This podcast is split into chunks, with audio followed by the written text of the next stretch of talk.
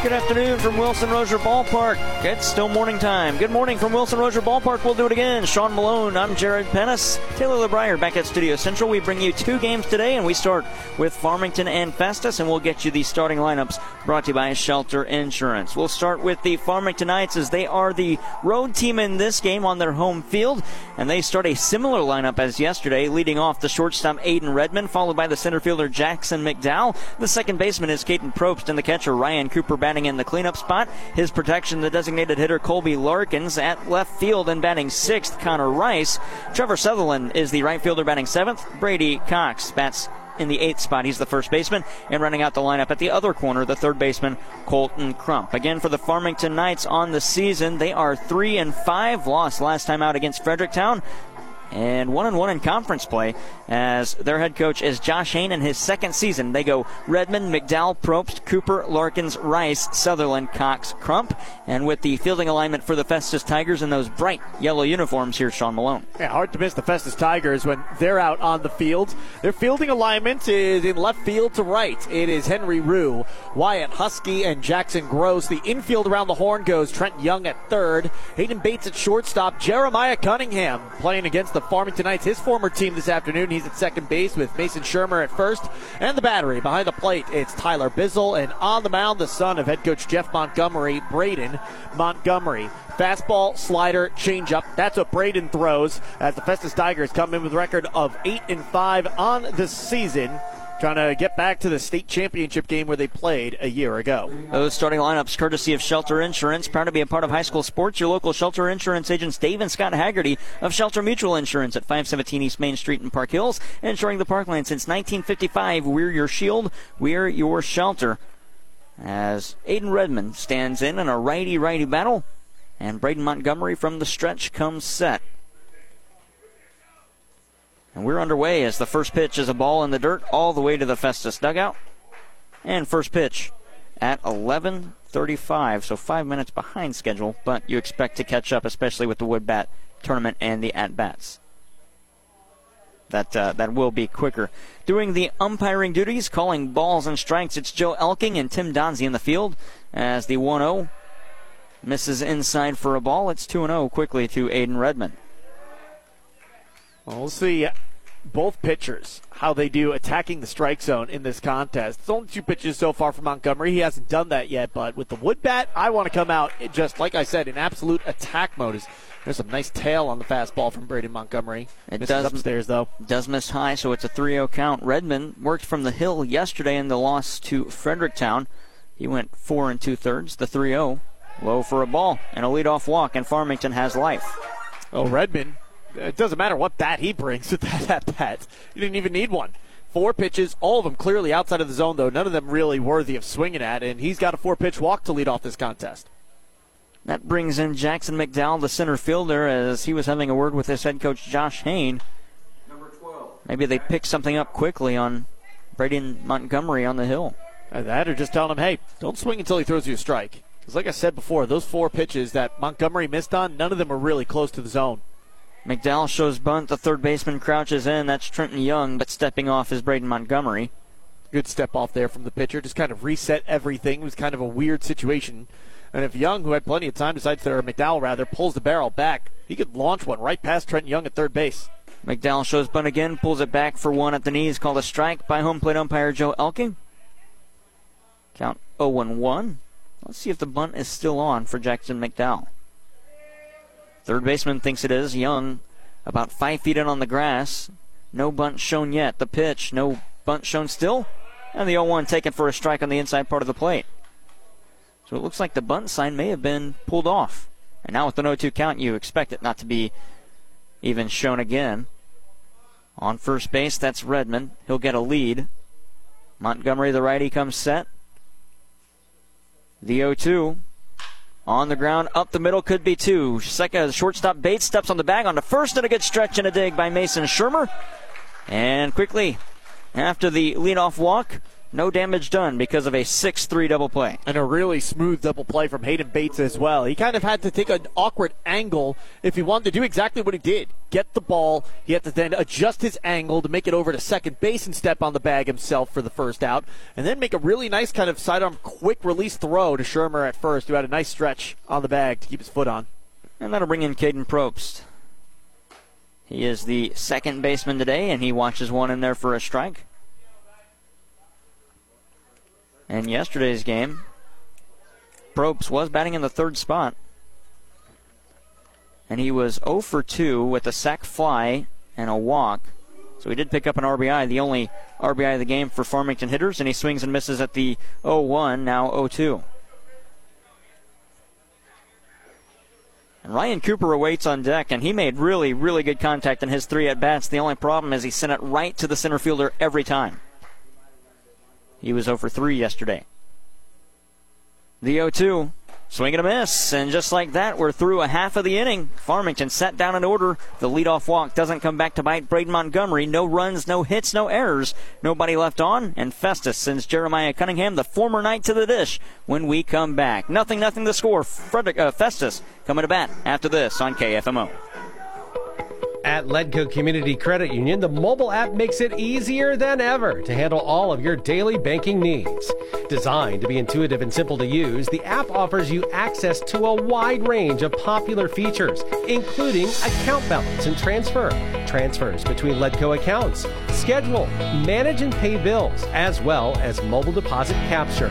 See their website for download instructions. The staff at Ledco Community Credit Union can make your life easier and more convenient, and they're proud to sponsor high school sports online. You can hear award winning high school sports broadcasts on your computer or your iPad, or you can download the KFMO radio app and have high school sports on any mobile device.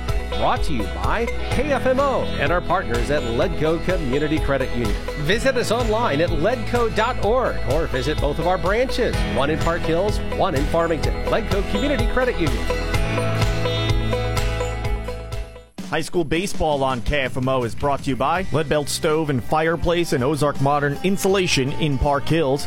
Phil Best, American Family Insurance Agent in Park Hills, Dalton Home Improvement in Park Hills, Mineral Area College in Park Hills, and the Bullpen Sports Grill in Leadington. Nothing, nothing, our score. We've played a half of the game, of the inning, the first inning, that is. And Festus comes to bat in a nothing nothing ball game and their starting lineup courtesy of Shelter Insurance. It's the second baseman Jeremiah Cunningham, the former knight, leading things off, followed by the shortstop Hayden Bates. The catcher Tyler Bizzle bats in the third spot. He's followed by the cleanup hitter and first baseman Mason Shermer. The pitcher bats fifth, Braden Montgomery. Right fielder Jackson Groves in the sixth spot, and the designated hitter batting seventh, Cole Skaggs. Wyatt Husky is the center fielder batting eighth, and the left fielder Henry Rue rounds out the Festus Tigers lineup. Festus on the season, they're eight and five, and they come in wearing those bright yellow uniforms we alluded to earlier. And again, for Festus, their head coach is Jeff Montgomery. It's Cunningham, Bates, Bizzle, Shermer, Montgomery, Gross, Skaggs, Husky, and Rue.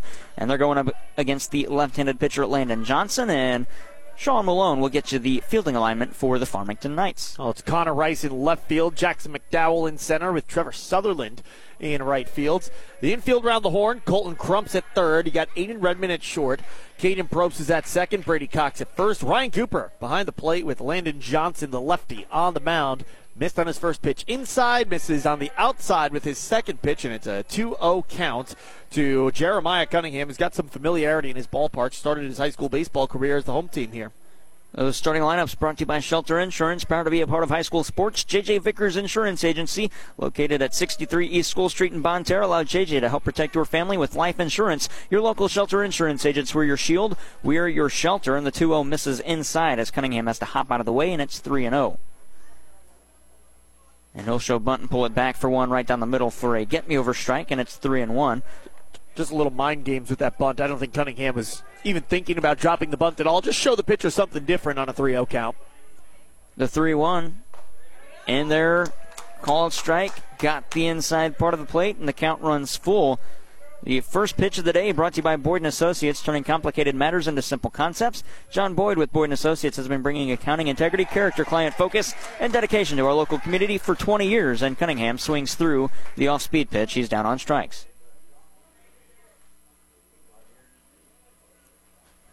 And that'll bring in Hayden Bates, the shortstop. Good first at bat from Landon Johnson. Fall behind 3 0, deliver three straight strikes after that to induce the strikeout of Jeremiah Cunningham. The lefty works against the righty, and Bates fouls off that pitch. She's behind 0 1. Farmington wearing the black jerseys that we saw them wear yesterday. Wording on the front, Knights arced over the number on the left side. The numbers on the front and back, white trimmed in gold. The lettering gold trimmed in white on the white pants today with the black piping down the sides. As the 0-1 is lifted in the air towards the right center field gap, it's going to get over the head of the right fielder Sutherland. Rounding first is Bates. He'll pull into second. Now he's going to try for three as the relay comes in. The throw to third, diving safely, is the shortstop Hayden Bates with a one-out triple.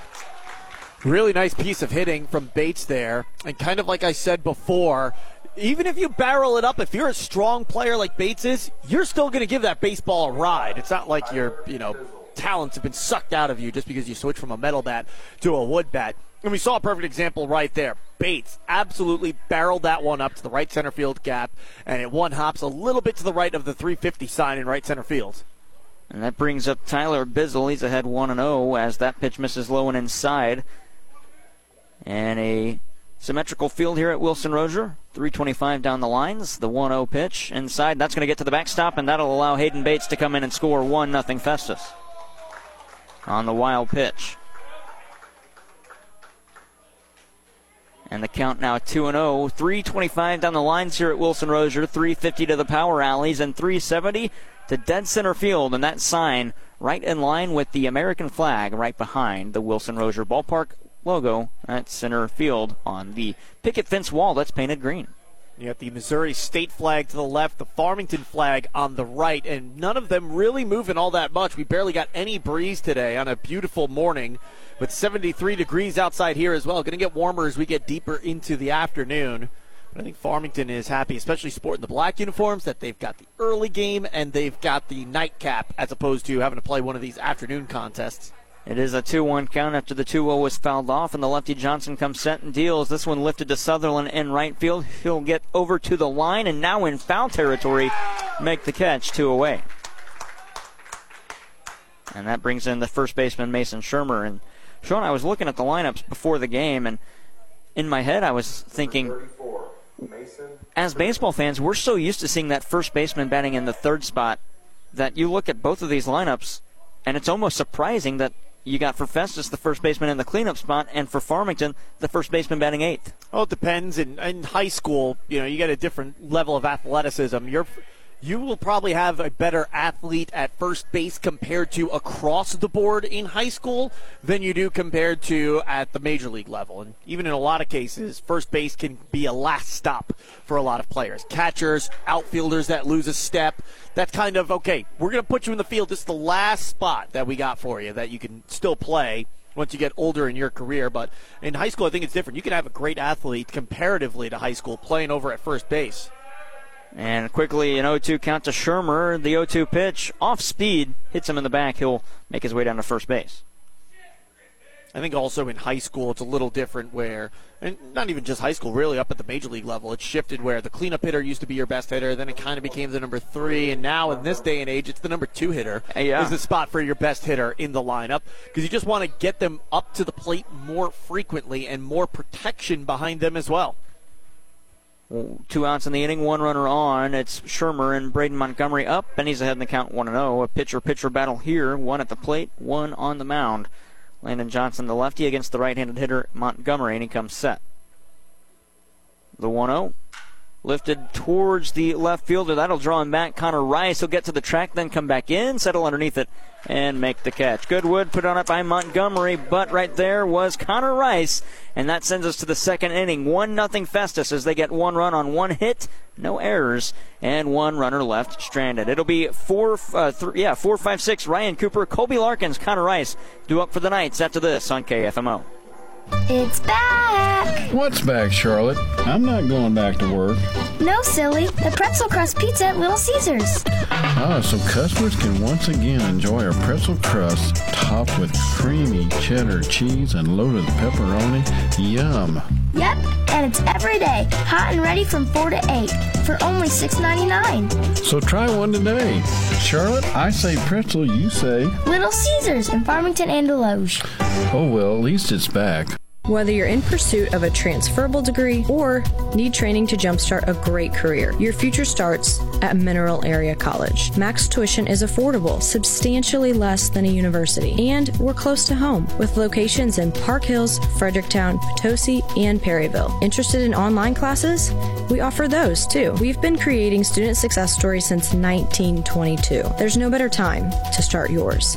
Apply online at mineralarea.edu. To make a positive difference in our community, this is the mission statement of Prairie Farms Dairy in Park Hills. Branch manager David Parmley and his staff are proud to be a part of the different communities that they serve. Their employees supply fresh milk and dairy products to local grocery stores and markets that they too shop at. They are proud to support our local communities where they live, work, and raise their families. Prairie Farms Dairy in Park Hills. You know Mineral Area Overhead Door has sold and installed garage doors and openers since 1978, but we also have windows, patio covers, screen rooms, and more. Check out our beautiful showroom on Highway 67 in Farmington or visit mineralareadoor.com. Need a hinge, cable, remote? Yeah, we've got that. Mineral Area Door has a huge inventory of parts for your convenience. Call 431-6123 or visit our website at mineralareadoor.com. Serving you since 1978. High school baseball on KFMO is brought to you by Shelter Insurance agent Scott Haggerty in Park Hills, Gilster Mary Lee in Chester, Illinois, your local Plaza Tire Service, Little Caesars in Farmington and Desloge, and Graphic Options in Farmington. Ryan Cooper leads off the Farmington second inning, and he's ahead in the count 1 0 as Braden Montgomery misses the strike zone outside on that pitch. And he comes set, rocks and deals the 1 0 high inside. Cooper has to lean out of the way of it. Back to what we were talking about with the first baseman in the lineup and your best hitter in the lineup and at the Major League Baseball level, I can imagine why they moved the best hitter from the four spot up to the three spot as the 2 0 misses inside and low for a ball. You go 1 2 3, and your best hitter's not hitting with runners on base. Exactly. And he's not hitting in the first inning. And I get the mindset to move him up to the two spot. Then, yeah, you've only got one player in you know that you uh, hope can get on in front of him if you don't count the order turning over. But at the same time, you know, game ends with your number two hitter up in the lineup. Number three hitter didn't get a chance to bat, so move him up. It's a higher probability that he'll get another at bat at some point in the game.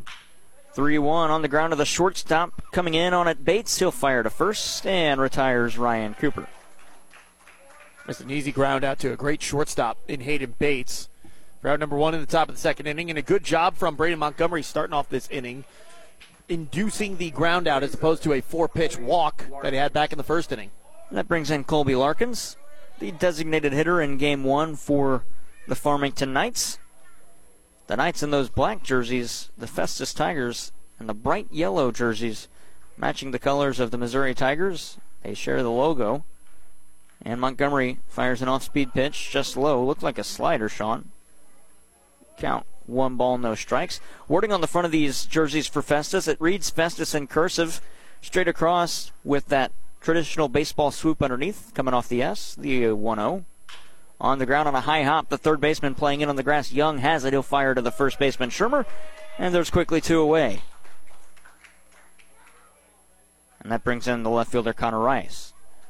Wording is black. The numbers on the back of the jersey are black trimmed in white with a black and white stripe around the sleeve. And it's the inverse color on the front of the jersey for the numbers white with a slight black trim. That would explain why I couldn't see it on these yellow jerseys. As that one sounded like a broken bat, and it just gets beyond Trenton Young, who dives over there at third base. Well, we got our first broken bat of the game, I believe, and you're right. That one just really ripped by Connor Rice. I said before, if you're going to not square it up, it's not going to work out well for you. Number six, Trevor. This time, he still was able to squeeze it past Trenton Young up the bit, up the line on third base side. A couple of players look at the bat as they throw it back in. Nothing came off of it, but the way it sounded, I don't think that bat's usable next at bat for Rice. I think it did just kind of get cracked in part of it because I saw when they tossed it back, it kind of looked like it was at just a bit of an angle.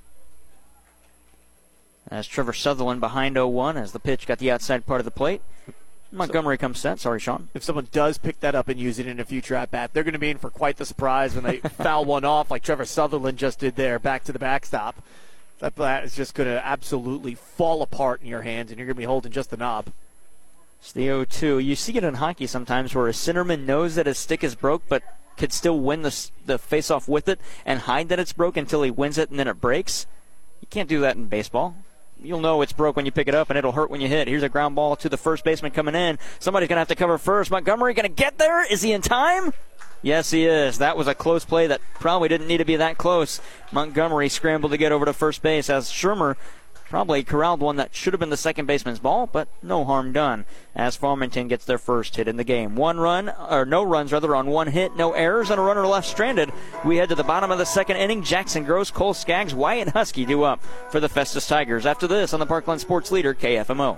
It's finally warming up. The sun is shining, the rain is falling, which means the flowers are blooming, and I have a fever. Spring fever, that is. Ashley Sism here from Sam Sism Ford Lincoln, the home of the lifetime warranty. The sunshine makes us happy around here, and we want to help spread the fever. So get outside and come check out our spring fever sales event. Cars, trucks, vans, and SUVs, from Ford to Volkswagen, and all makes and models in between. We have window tech specials popping up like daisies. Allergies may have you in a fog, but it's Claritin Clear here this April. Find your car, find your payment, and find yourself driving away in a newer and nicer car this spring with no hassles. Do some spring cleaning and trade your old car now, even if you owe more than it's worth. We want to help you jump over all those bad credit puddles and get you approved. You may just end up with spring fever too. Find your car, find your payment, and find yourself driving away in a newer, nicer car during our spring fever sales event. But hurry, we won't be spring cleaning for long. We want you to visit us today at Sam Sism Ford Lincoln, the home with lifetime warranty. Call 431 3177 or shop online at SismFord.com. Some negative equity may be refinanced. Offers may not combine. See dealer for details. Ozarks Federal Savings and Loans Mobility app allows you to bank right from your smartphone or tablet. Just download the Ozarks Federal Mobility app in your app store. With Mobility, you can deposit checks remotely, check your account balances, transfer funds between accounts, pay bills online, and more. Ozarks Federal Mobility app, a convenient way to bank from anywhere. To find out more, go to ofsl.bank or call one of our knowledgeable account specialists. Ozarks Federal, the homeowners bank. Always loyal, always local. Equal housing lender, member FDIC. To the bottom of the second inning. Festus two up and leading things off Jackson Gross, and he fouls off that first pitch into the parking lot 0 1.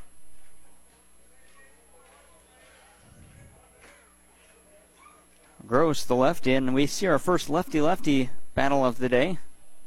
And the 0 1. Inside and low. That evens up the count. It was Festus getting a run back in the first inning. On a one out triple by Hayden Bates, he would score on a wild pitch. As the 1 1 just misses inside for a ball, 2 and 1, as Gross had to turn out away from that one, or he would have been hit. And the 2 1 pitch. This one sent to the left center field gap. Going back to get it, though, the shortstop and leaping Redmond makes the play. He was running away from home plate and away from the ball as he was tracking it into the outfield grass. He just snagged it. Good on Redmond. He got a great jump to be able to make that play in the first place, and thankfully for him, that ball just hung up there a little bit, and that's one of those examples of the wood bat taking a hit away from you. That's metal. That's probably blooped over the head of Aiden Redmond, but because it wasn't completely squared up, a little less exit velocity on it, and because of that, it gave Aiden Redmond a chance at shortstop to make a play, and he did.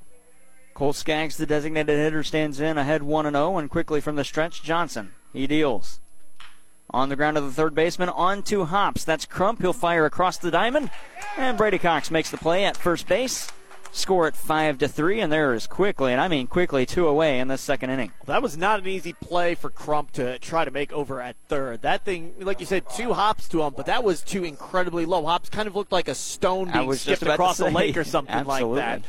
And he had to stay low because with his grass infield, if that hit that second hop, if that hit off the edge of the grass, it's going to do some weird things on him. So he had to stay ready for that ball to go any direction on him, but he stayed with it the whole way and made that play look really, really, really simple. And another lefty lefty matchup as Wyatt Husky, the center fielder, bats from the left hand side against the lefty Landon Johnston, who misses the first pitch in the dirt for a ball. And home plate umpire Joe Elking going to clean off home plate as that pitch in the dirt got a piece of Ryan Cooper, the backstop for the Farmington Knights. There's got to be an aspect of baseball with, especially in the high school level, these turf infields that we don't talk about enough is how much easier it makes the job of the home plate umpire. You don't have to get up from behind home plate, right. walk around everyone, dust off home, and maintain it, clean the plate. It's not going to get dirty. You got some rubber pellets on it, you're still going to be able to see what's going on. The 1 0 in there for a strike, and we see Hank Kinsey. He doesn't even clean it off at. Uh, at say uh, Yanks Field in St. Genevieve, the one-one called strike at the knees, one and two. You don't need to. Like I said, what's there to clean off? A couple rubber pellets, it'll be fine. Johnson shaking off a couple of signs. Now he comes set. The one-two with two outs on the ground, played on two hops by the second baseman. Probst has time on the first, and that'll retire the side of the Festus Knights. One nothing through two, and down go the Tigers. One, two, three, and the Knights coming up. 891 due up. This quarter uh, inning break, rather, brought to you by Missouri Farm Bureau agent Mike Sansagraw at St. Genevieve Avenue in Farmington and Jonathan Steffen on North State Street in Desloge. Contact them today for a free quote on auto, home business, or life insurance. Through to 1 0 Festus on KFMO. The St. Francis County Community Partnership is a proud supporter of local high school sports, and they remind you to stay alcohol and drug free for your best possible performance. The St. Francis County Community Partnership, adding value, bringing hope, online at sfccp.org. We care and take care of you when it comes to your insurance needs. I'm Chris Morrison, your local State Farm agent in Farmington. Our agency will take the time to sit down with you and develop an insurance plan best suited for you and your family. Learn more online at chrismorrisonagency.com. We are proud to be a part of high school sports. Hungry? The Riverside Grill on East Main Street in Park Hills has homemade daily specials or choose from a menu of other delicious entrees or stop by for a hearty breakfast every day from 7 a.m. to 11 a.m. The Riverside Grill across from the Farmers Market in Park Hills. Wade's Auto Service is a locally owned and operated full service shop and wants to be your first choice for all your auto repair needs. To schedule an appointment, call 573 664 1302. Wade's Auto Service in Farmington is a proud sponsor of high school sports. Jones. Get to Willett Home Furnishings in Bonne Terre for the guaranteed lowest price on Ashley Furniture. Stop in and let us show you our huge showroom of beautiful Ashley furniture and home accents for every room in your home. Choose from Ashley living rooms, bedrooms, dining rooms, or dens. You name the room, and we'll show you an enormous selection with our lowest price guarantee. If you find a lower price, we'll match it or beat it, guaranteed. Ask us about interest free financing and free delivery. Ashley Furniture in style and in reach at Willett Home Furnishings, Berry Road, Bonne Terre. High school baseball on KFMO is brought to you by Wade's Automotive in Farmington, Prairie Farms Dairies in Park Hills, Sam Sism Ford Lincoln in Park Hills, Missouri Baptist University in Farmington, and Weems Insurance Agency in Farmington. Leading things off for the Farmington Knights. And the count, no balls and two strikes after Cox watches the first one in there at the knees, and the second one he fouls out of play. And an 0 2 count as Montgomery rocks and fires at the letters for a ball.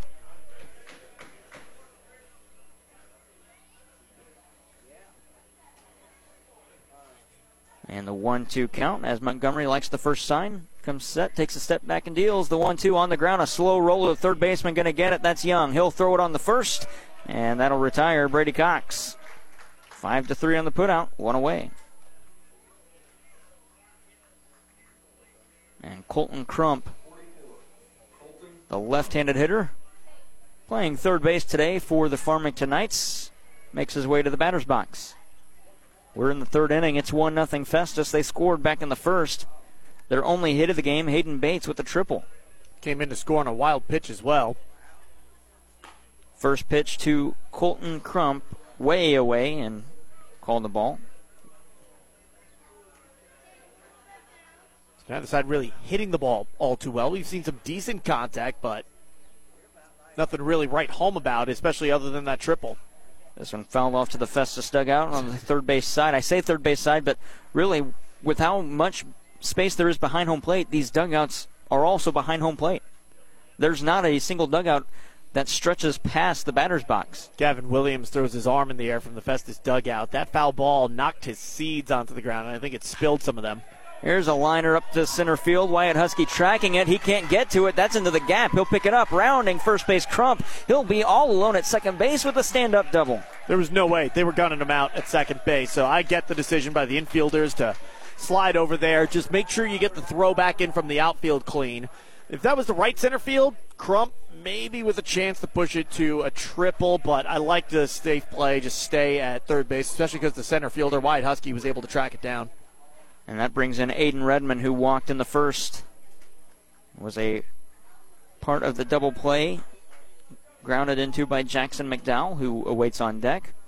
One out in the inning. And McDowell will hit, dis, uh, barring a double play, as we see one in the dirt for a ball. I said that yesterday of Trevor Sutherland, who was awaiting on deck.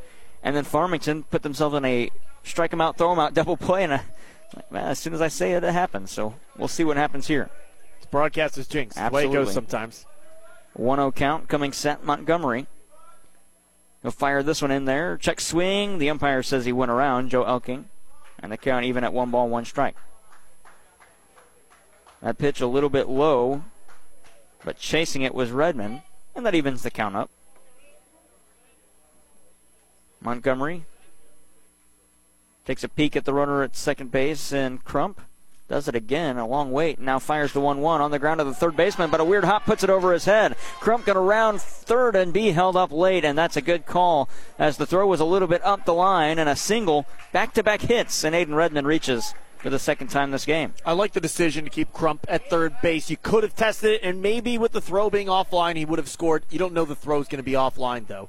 Put your faith in the top of the lineup. That's why I like that decision. You're basically coming in saying, listen, we've only got one out. We've got two and three due up in the order. I trust that one of my guys can get this ball out of the infield and we can get at least one run home and tie this game up. Runners at the corners. It's Crump and Redmond. Jackson McDowell is up. He doubled, grounded into a double play rather in the first. There is one out in this inning. He'll take this one low below the knees and inside for a ball. And do you test Tyler Bizzle at some point with Redmond potentially taking off for second base? And if you do, if you're Bizzle, do you even try Redmond at second base, or do you hang on to it just to keep Crump at third? Faking a step was Redmond over there. Now he'll delay, steal, and then come back on the fake. And the 1 1 in there for a strike. Or the 1 0 rather in there for a strike, 1 and 1. Kind of did that whole, you know, with a secondary lead, turn your shoulder a little bit, open up your stride as if you're taking off, but then just kind of settle down as if it's a normal secondary lead. 1 1 count. Montgomery set and deals. This one fouled off, make it 1 2 as McDowell is behind in the count. A good job by Montgomery, who fell behind 1 0 to get two strikes. These Festus Tiger jerseys, Sean, although they're new, they really look retro. It's that yellow that's doing it. You seldom see teams that wear yellow make that the primary color of their uniform. It's almost always a secondary color. The one two off speed, a slider, and ducking his head to get out of the way is McDowell, and it's two and two. trying to think of a Major League Baseball team that has wore yellow as an uh, outside the of the Padres. The Pir- oh yeah, the Pirates definitely have. The two two inside on the hands, and that got a piece of McDowell. I don't even know if McDowell will know that it got him. He, he, he put his hands up. Did he? Okay. Now he's talking with the home plate umpire, and he's showing the umpire a mark on his arm. And yeah, he's got it. And that'll load the bases up for Caden Probst. A dangerous spot for Braden Montgomery with the 1 0 lead. You don't often see the umpire even award a base, even if the player shows him, hey, that got me right here. Look, I can show you. Well, seldom do you see the mark appearing that quickly as well. So that must have got McDowell pretty good. That thing grazed just a couple hairs on his arm. And now Jeff Montgomery's coming out for an explanation. Home plate umpire's pointing to his own arm and saying, yeah, he's got a mark on his arm.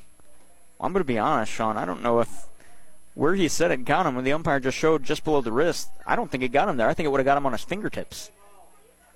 Well, there wouldn't be any mark on his fingertips, no. especially with the gloves that he's wearing. Right, that's right. But here's an opportunity for Farmington. They've got the bases loaded in a one-run ball game in the top half of inning number three, and they've got their number three hitter up at the plate as well, and Caden Probst, who's 0 for 1 on the day so far. Probst struck out swinging his first time up. A 1 0 lead for Festus, one out in the inning. Farmington will score one if they don't ground into a double play or get an out at home. The corners are in. This one's popped up but fouling out of play as Probst struck out swinging back in the first, behind 0 1 here. Runners will be moving on contact if it's not popped up on the infield. If it's on the outfield, you could see Colton Crump potentially tag up.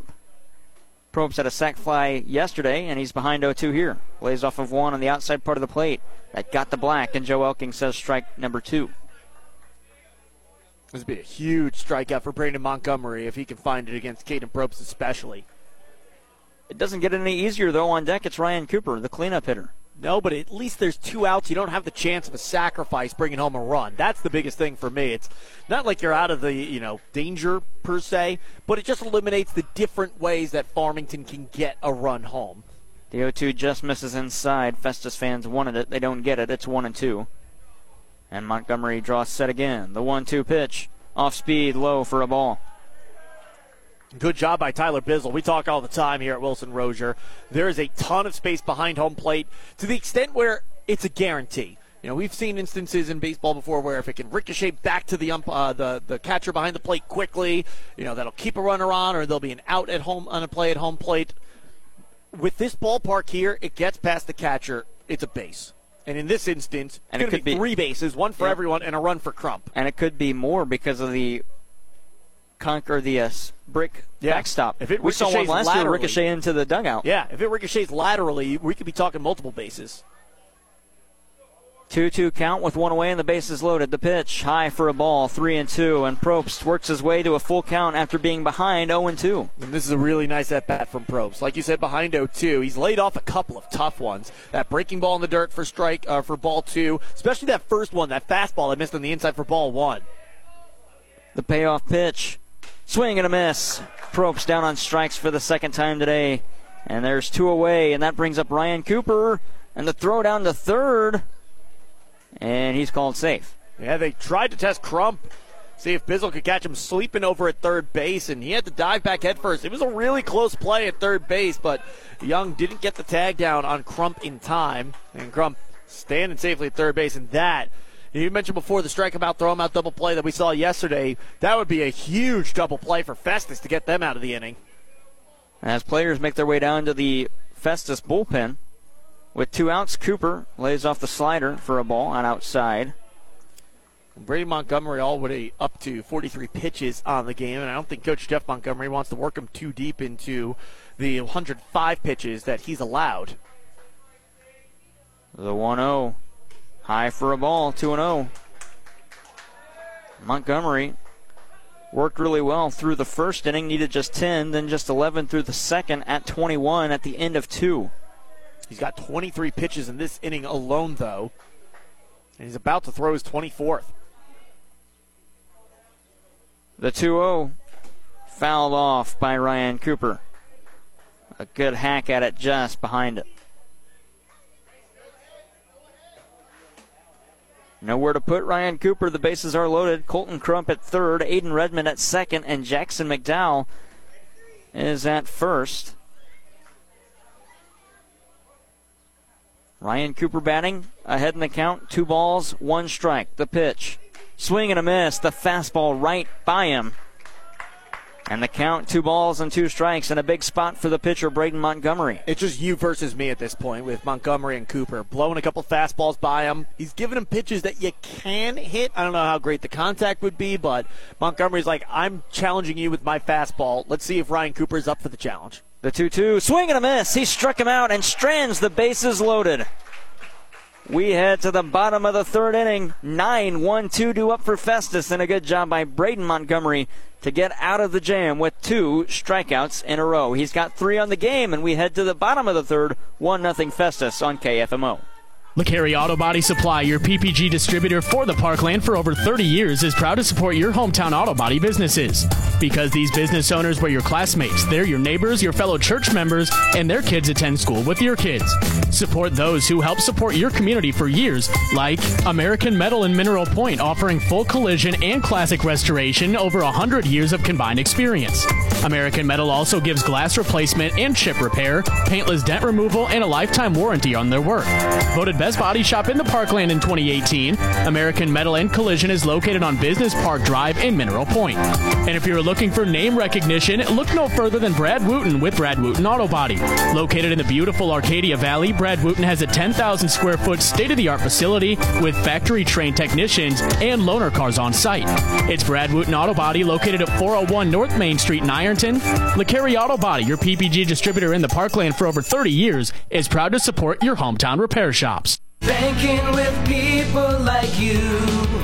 Unico Bank. We are happy to support all of the area's athletes and are proud to be a part of high school sports. Banking with people like you. Unico Bank. If you've slipped into the habit of spending a lazy evening in front of the TV, there's nothing to watch on television. Try the Bullpen Sports Grill in Leadington for an evening of fun, the tastiest food, and sports on one of their big screens. Challenge your family to shooting some hoops, clearing the pool table, or testing your quickness with one of the video games in the arcade at the Bullpen. You'll find something for everyone, including daily specials and events. There's only one way to play in the Bullpen, and that's at the Bullpen Sports Grill, 1500 East Main Street in Leadington. After I drop the kids off, I have to run across town for a meeting, hit the gym during lunch. Jake has soccer tonight, and Emily has gymnastics. Oh, did I turn on the crock pot this morning?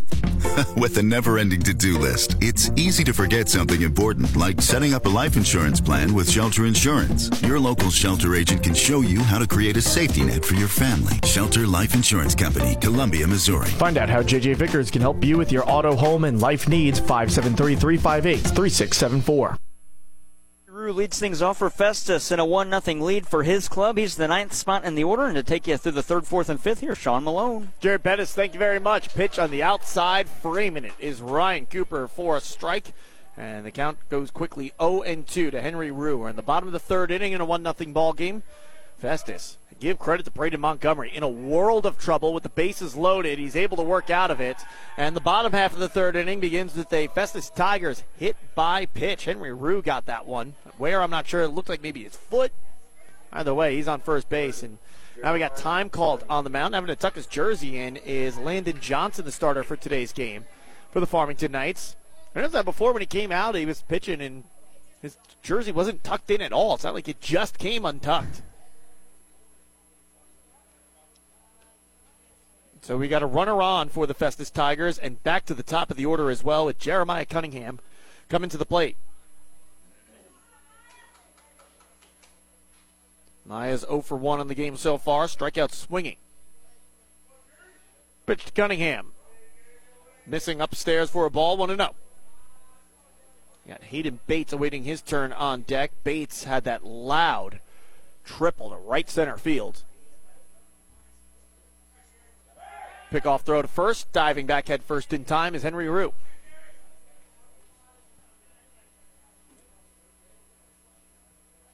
And believe it or not, this is only the second batter that we've seen stand at first base for the Festus Tigers during this game. The other one, Mason Shermer, got hit by a pitch back in the first inning.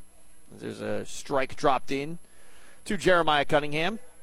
But the inning quickly ended on a fly out to left field. So this is the first time we get to see Landon Johnson, the lefty, facing first base for an extended period of time. Popped up on the infield. Third baseman Crump called off by the shortstop Redmond. He settles in and got it for out number two, or excuse me, out number one. That's a good play by the shortstop Redmond to call off Crump at third base. Any fly ball that the shortstop can get to on that side of the infield, it's his. He had the better angle on it too. Yeah, he was attacking downhill. Crump, it looked like it was kind of drifting backwards on him, so he'd have to get into a bit of a back pedal, which is never ideal.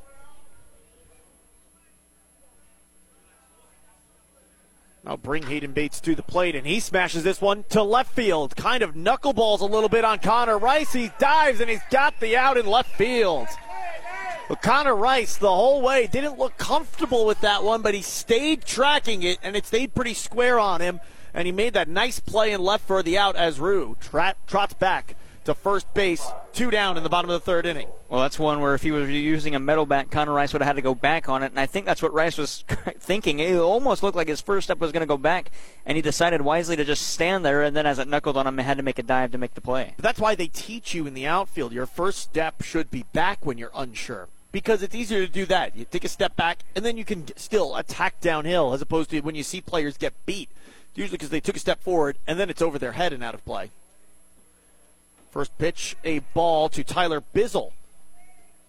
As starting pitcher in today's game, Landon Johnson trying to strand the runner, and the ball gets away from the catcher, Ryan Cooper. He can't see it. It was to his left behind Tyler Bizzle, and coming off the mound all the way to foul territory to pick it up is Landon Johnson, and luckily for him, Rue only makes it to second base all said and done. Yeah, Ryan Cooper didn't throw off the mask there. That's a, situation where they tell you throw the mask off, you can find it easier.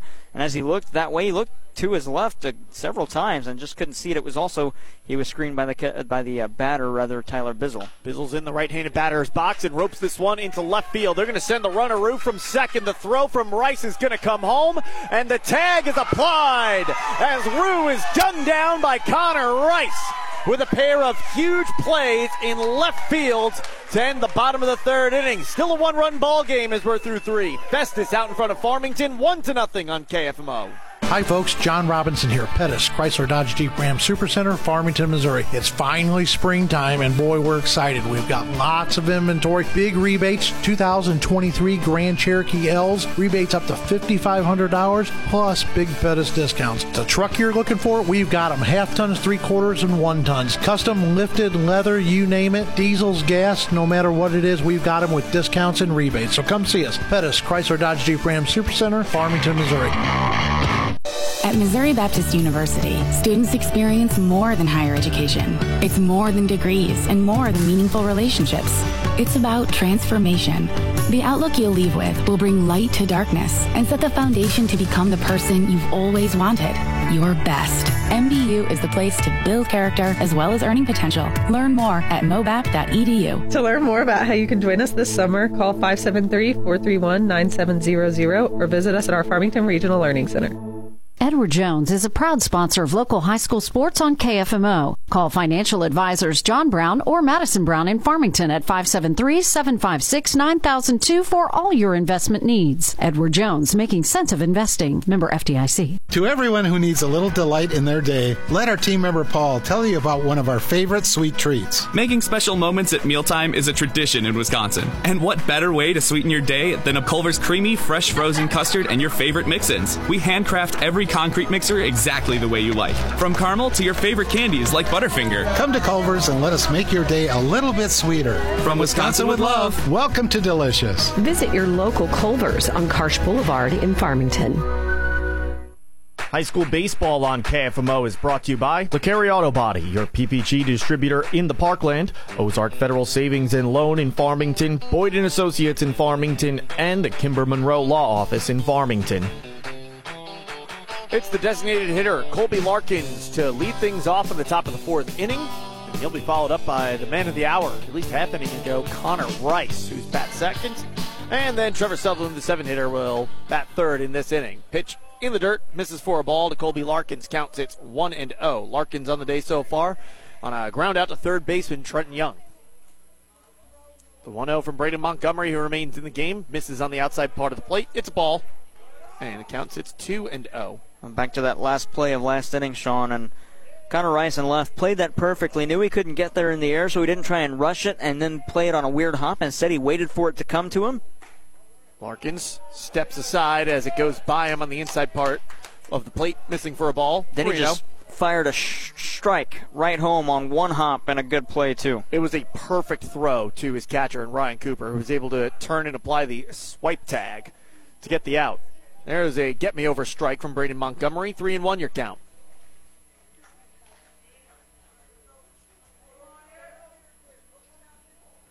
One nothing ball game. Festus out in front of Farmington.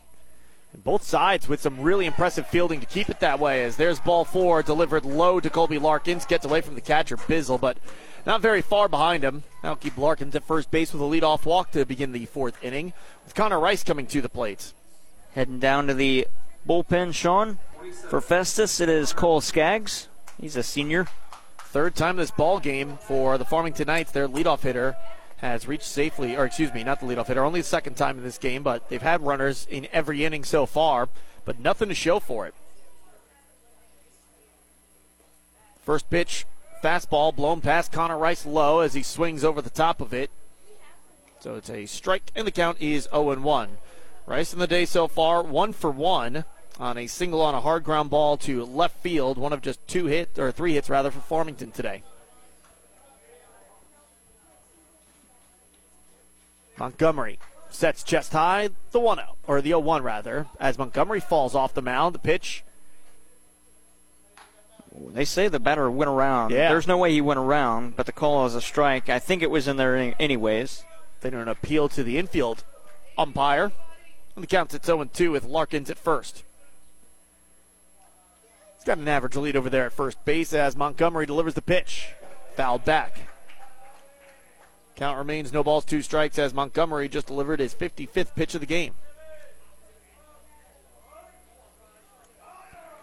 Be interesting, Sean, to go back when uh, baseball was created and figure out who the first batter was that was out on a foul ball and was like, eh, uh, I, I got a piece of it. We got to redo Yeah. this. Pitch in the dirt, missing for a ball. Yeah, the first time it, they finally decided, all right, you know what, that's not fair.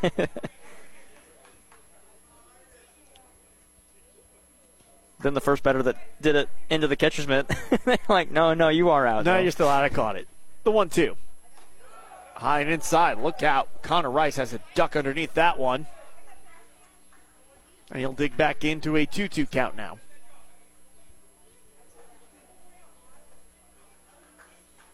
Got Montgomery set on the mound.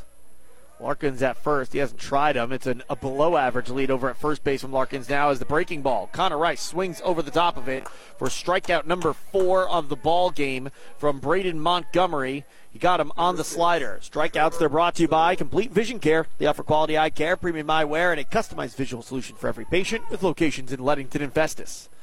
Trevor Sutherland will dig in at the plate in the left handed batter's box. Middle infield now positions himself at double play depth, and it's fouled back into the roof. That sits high above the stands here at Wilson Rozier Ballpark, and the count is 0 1.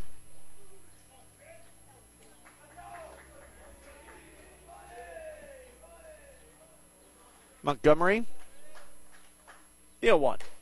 Upstairs, missing for a ball. One ball, one strike, your counts on this game, Montgomery has been efficient, but he hasn't really been pounding the strike zone throughout this game. Just delivered pitch number 60 on the contest. Only 34 of them have found the zone. The 1 1. Swung on a miss, gets away from the catcher, Bizzle. He can't track it down right away, which gives Larkins plenty of time to trot into second base standing up. It's a tough cut from Sutherland. Just swinging over the top of that pitch in the dirt. We're going to have a meeting at the mound, or I think the, umpires, are going to talk together and, uh, and discuss whether or not this was fouled. I didn't hear any crack of the bat. I didn't either. It's a quick meeting. I don't think anything will change. Joe Elking is making his way back to home plate.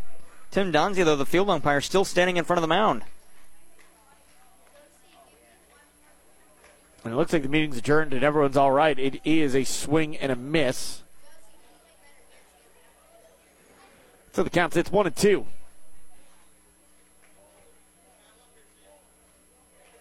We've got a big gap in left center field for Trevor Sutherland. Now he's the lefty, but I saw it before for Connor Rice as well. Now in left field, Henry Rue really playing towards the line.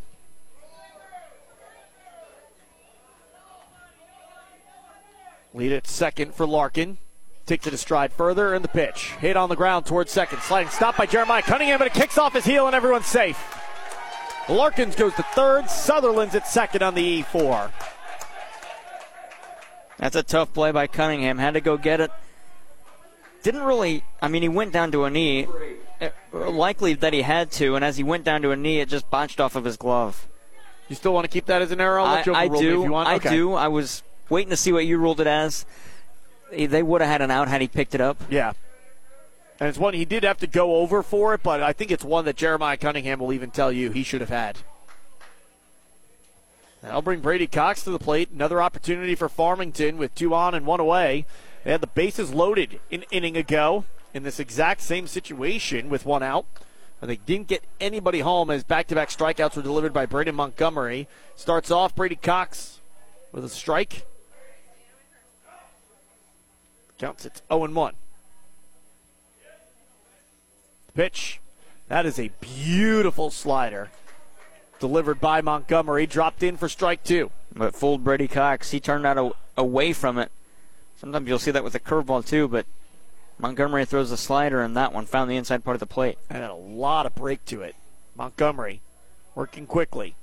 The 0 2. Slow roller towards first. Shermer, he's going to go home with it. The catcher Bizzle has it. He throws to third, and they've got Larkins in a rundown. Back to the catcher and Bizzle. And no, they missed the tag. And sliding home and tagged out by the first baseman Shermer is, is excuse me, Larkins. And now, hang on, the umpiring crew disagreeing with one another. Farmington coming out to argue the call. Jeff Montgomery making his way out as well. So Josh Hain is going to be calling or Josh Hain's arguing that there was catcher interfer- or interference on the base path if Montgomery, or if uh, rather the catcher didn't make Bizzle. the cat, that Bizzle didn't make the tag. But then wouldn't that be out of the base path at that point? That's something I was wondering in that moment. Too, That's is How right. far out Larkin had to go to try to avoid that. As The base path rule really right is- now it's a three, five, two, one. It was uh, Shermer that came in.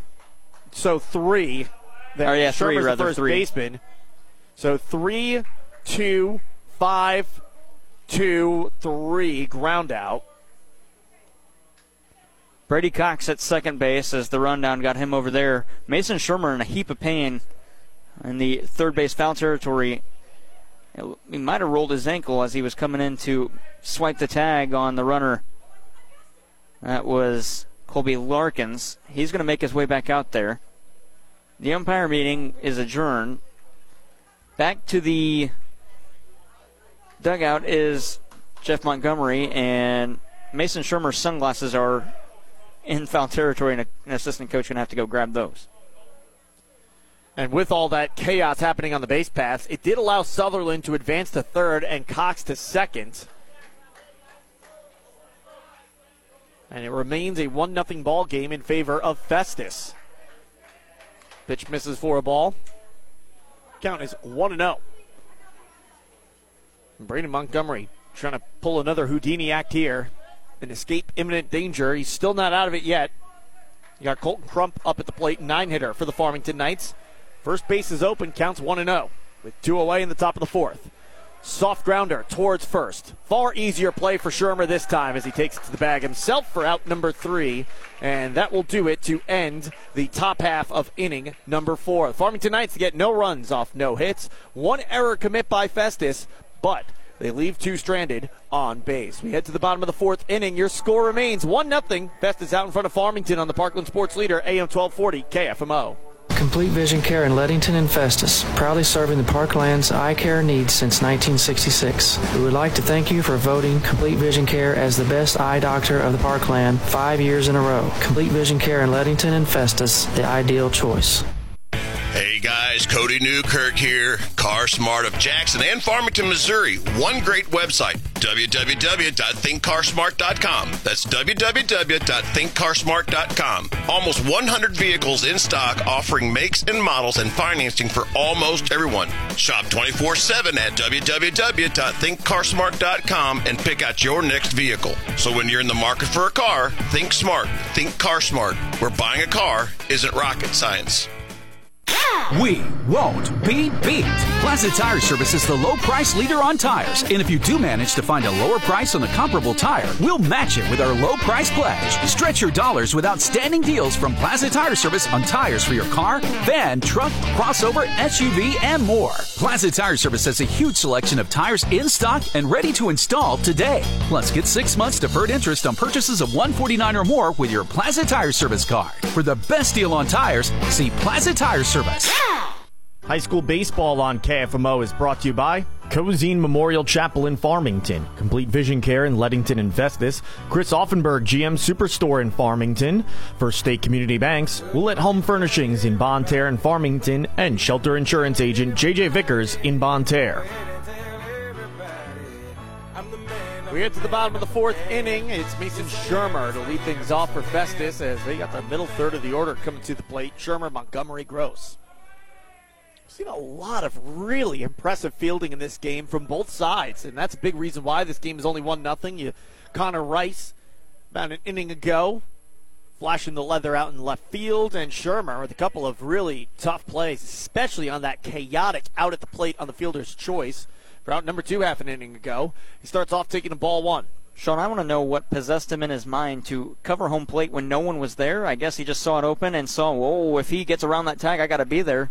And Well- that's exactly what happened. Well, that's what you're at, at first base. You know, once you go home with it, what's the point of covering first base at Right, that point? They're going to push for second base. So, you know, just go back up the catcher, especially when that rundown begins and it starts to become all hands on deck with a rundown on the third base line. Hard grounder snagged at second by Probst. Throw to first. Cox stretches, has it for out number one in the bottom of the fourth inning. That's a good play by the second baseman, Caden Probst, to play that on a backhand. Took a weird hop off the lip of the grass. Number 20. I'll bring Braden Montgomery to the plate. He's currently in line for the win. And this one nothing ball game can help his own cause at the plate here. So far in the day, he's 0 for 1. A pop out to left field. Connor Rice with another nice play. He's had a couple of them throughout this game. Breaking ball. Nice frame by Ryan Cooper. Called strike on the outside part of the plate. Landon Johnson, the lefty, remains in the game for the Farmington Knights. Worked efficiently through three plus innings so far, three and a third if you want to be exact. And he misses there for a ball. Count is one ball, one strike. That's only his 42nd pitch of the ball game. Needed 17 in the first. That's the only time he's thrown more than 10 in any inning. Pop out, right field. Trevor Sutherland there for out number two. And Johnson right now on pace to have another sub 11 pitch inning once again. 10 in the second, 10 in the third, and he's just thrown his sixth in this inning. Yeah, it's 17 in the first, so really, really good job of uh, by Landon Johnson to settle down after that first inning in which he allowed a triple to Bates, and he would end up scoring on a wild pitch. And Festus has had some hard contact today, but like I said, Farmington, the outfield in particular, has done a nice job gobbling up anything Festus has put some solid wood on. Pitch on the inside, missing for a ball, is turning away from it, is the batter Jackson Gross with two away. Pitch to him. Got the inside corner for strike one. One ball, one strike, your count. Again, Ryan Cooper doing a really nice job, especially on that right handed side of the plate. Snatching it and framing it. We've seen a couple of close ones called strikes. Swung on a miss. Jackson Gross waves at that one, and the count is one and two.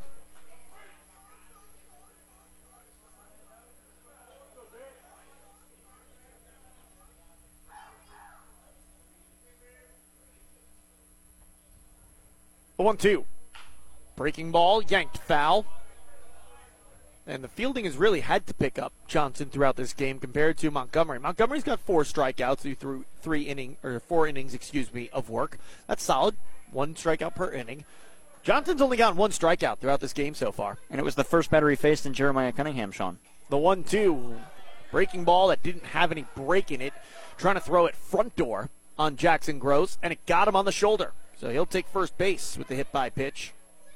And Gross was hugging the plate. I think Landon Johnson kind of threw his hands up like he just turned it over the plate. It's kind of one of those where, you know, you turn like you're getting away from it, but Yeah. the turning kind of makes you more square with the pitcher and makes you an easier target to hit. I don't think it was intentional of Gross turning into it because usually you don't see a turn so much as you do a lean, you know?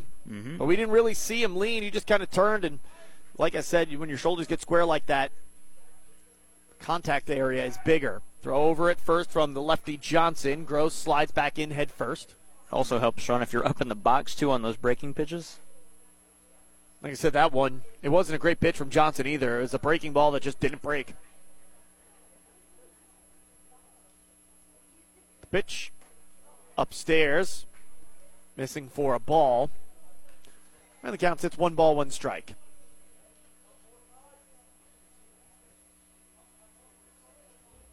Lead it first from Gross. As Johnson delivers the pitch.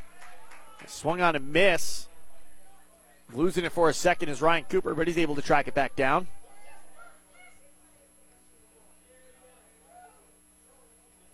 And it's a 1 2 count as Johnson trying to escape this inning unscathed. Keep the Festus Tigers shut out as well. The one two. Runner goes. Hit and run is on. This one sliced foul up the uh, right field line. Well, that would have scored the run, Sean, or at least got him over to third. They, I'm sure that uh, Jeff Montgomery would have sent him with Oh, where that ball was headed, But- hugging the line, and it just didn't stay fair. I mean, the speed from Jackson Gross, he was already around second base by the time that ball landed. If that's in fair territory, Jackson Gross is home. I'm not even sure if there's a play to be made at the plate, no matter how good of an arm Sutherland's got in right field.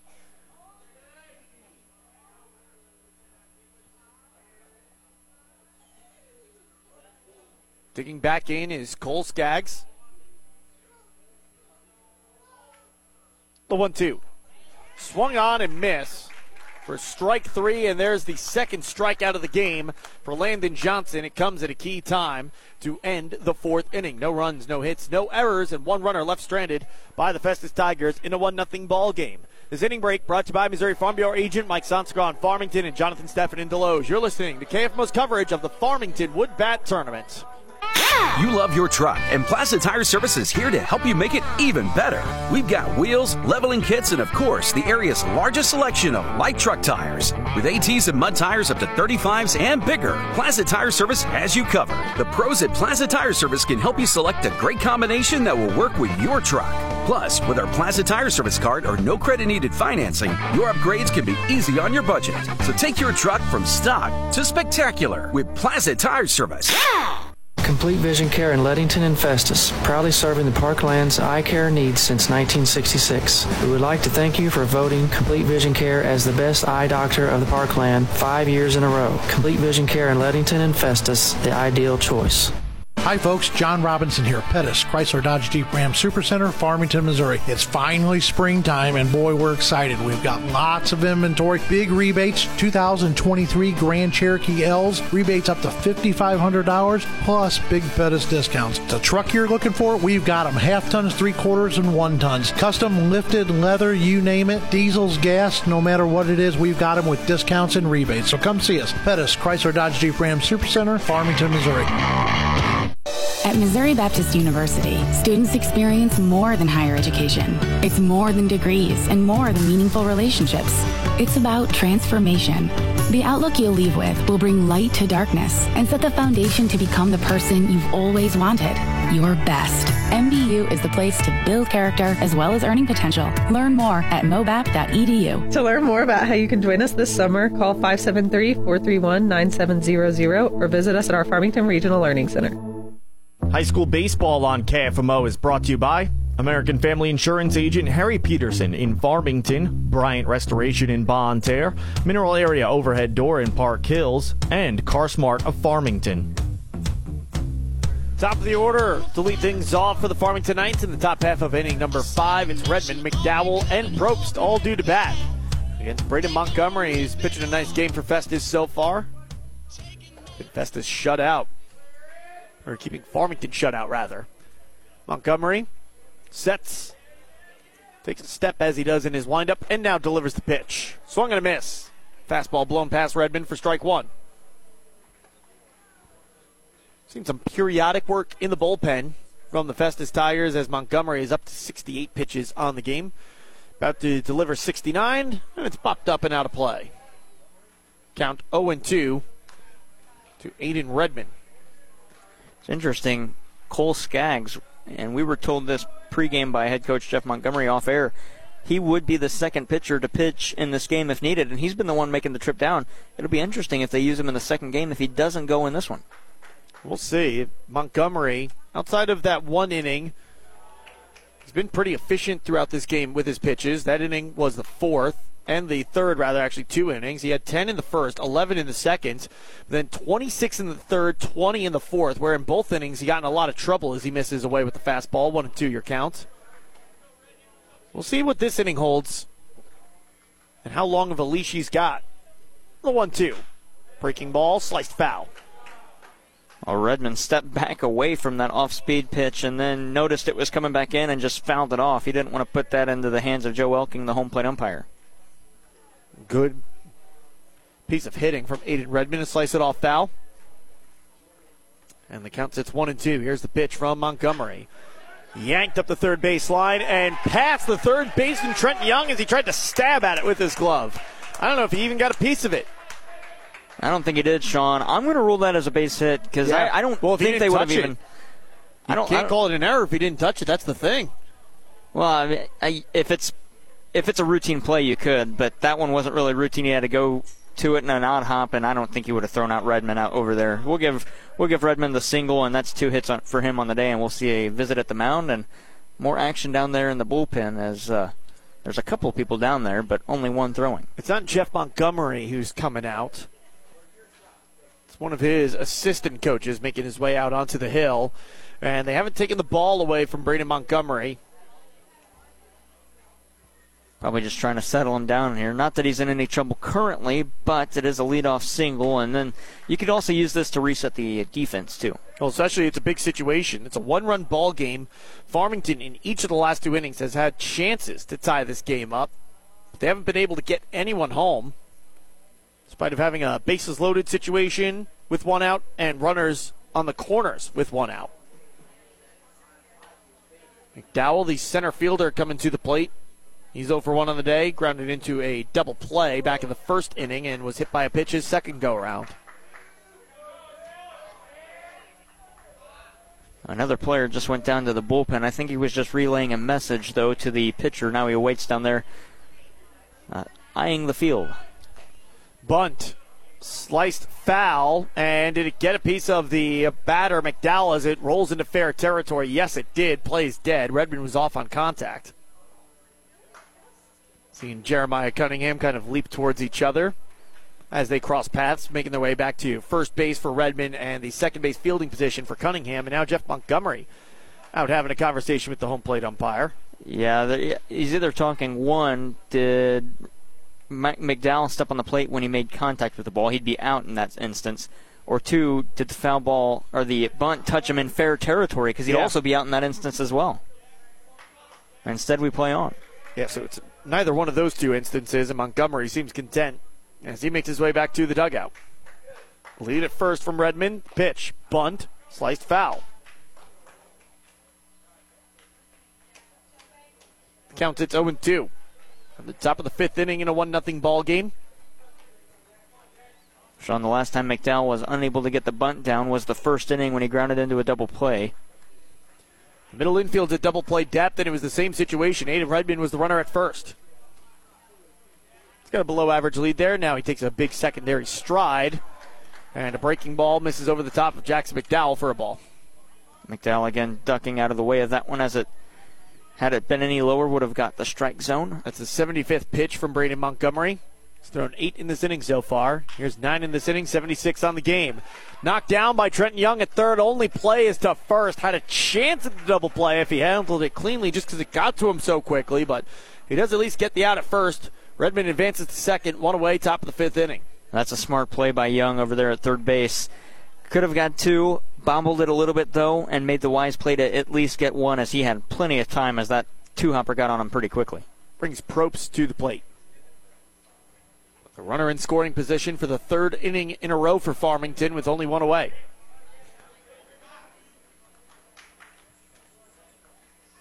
Pitch from Montgomery. Missing upstairs. To 1 0 count. Probst on the day. He's 0 for 2. Struck out swinging twice so far.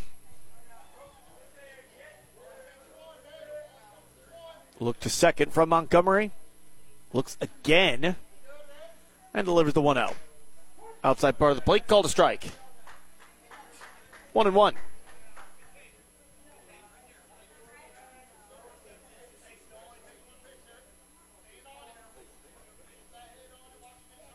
You've got Redmond at second. He represents the game tying run as Montgomery delivers the pitch. Low and inside, missing for a ball. Two and one. That's a good take by Caden Probst. Lay off of that one you don't like in a 1 1 count because you still have another, another strike to work with.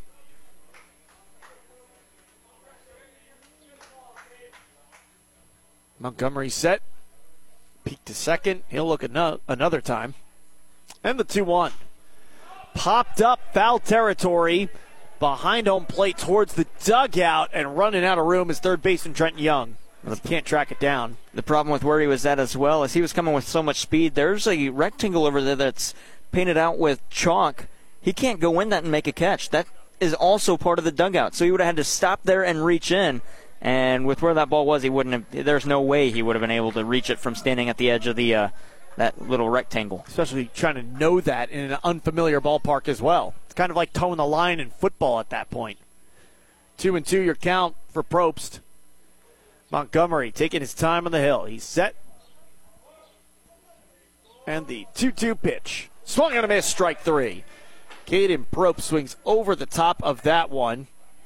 And it's the fifth strikeout of the game for Braden Montgomery. And it's out number two here in the top of the fifth. That brings Ryan Cooper to the plate. And it's the third time Caden Probst has struck out.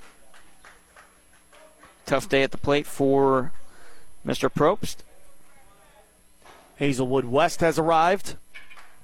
One of the teams also participating in this tournament. They'll play next against these Festus Tigers. Breaking ball, look out, ducking underneath it, Ryan Cooper. Count is 0 1. How much longer do you think they'll go with Montgomery? He's not in too much trouble here, but if a runner gets on and Colby Larkins coming up, I could see a pitching change. I could see that as well. As Skaggs, he's the DH in today's game, but he's been out in that bullpen for now three innings in a row, and he's kind of just hanging around, not really warming up at this point anymore. Montgomery sets. Taking his time on the hill. Here's the 1 0. Got the corner on the outside part of the plate. One and one your count.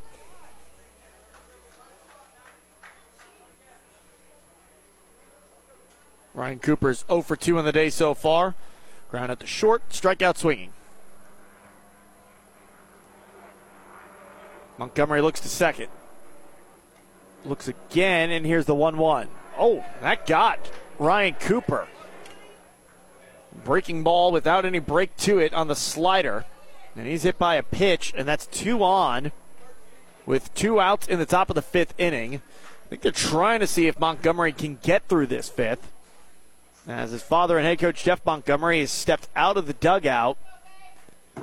Hasn't made his way over to the mound yet. We'll see. He's just kind of mulling around next to it.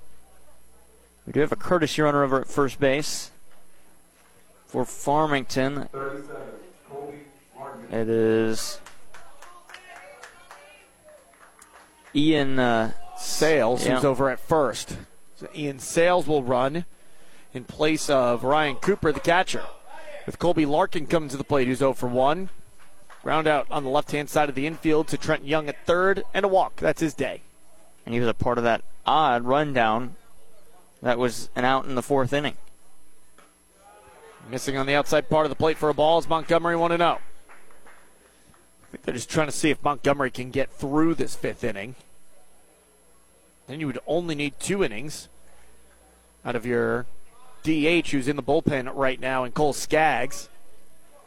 And then he can start with a clean inning as well. He's not starting with runners on.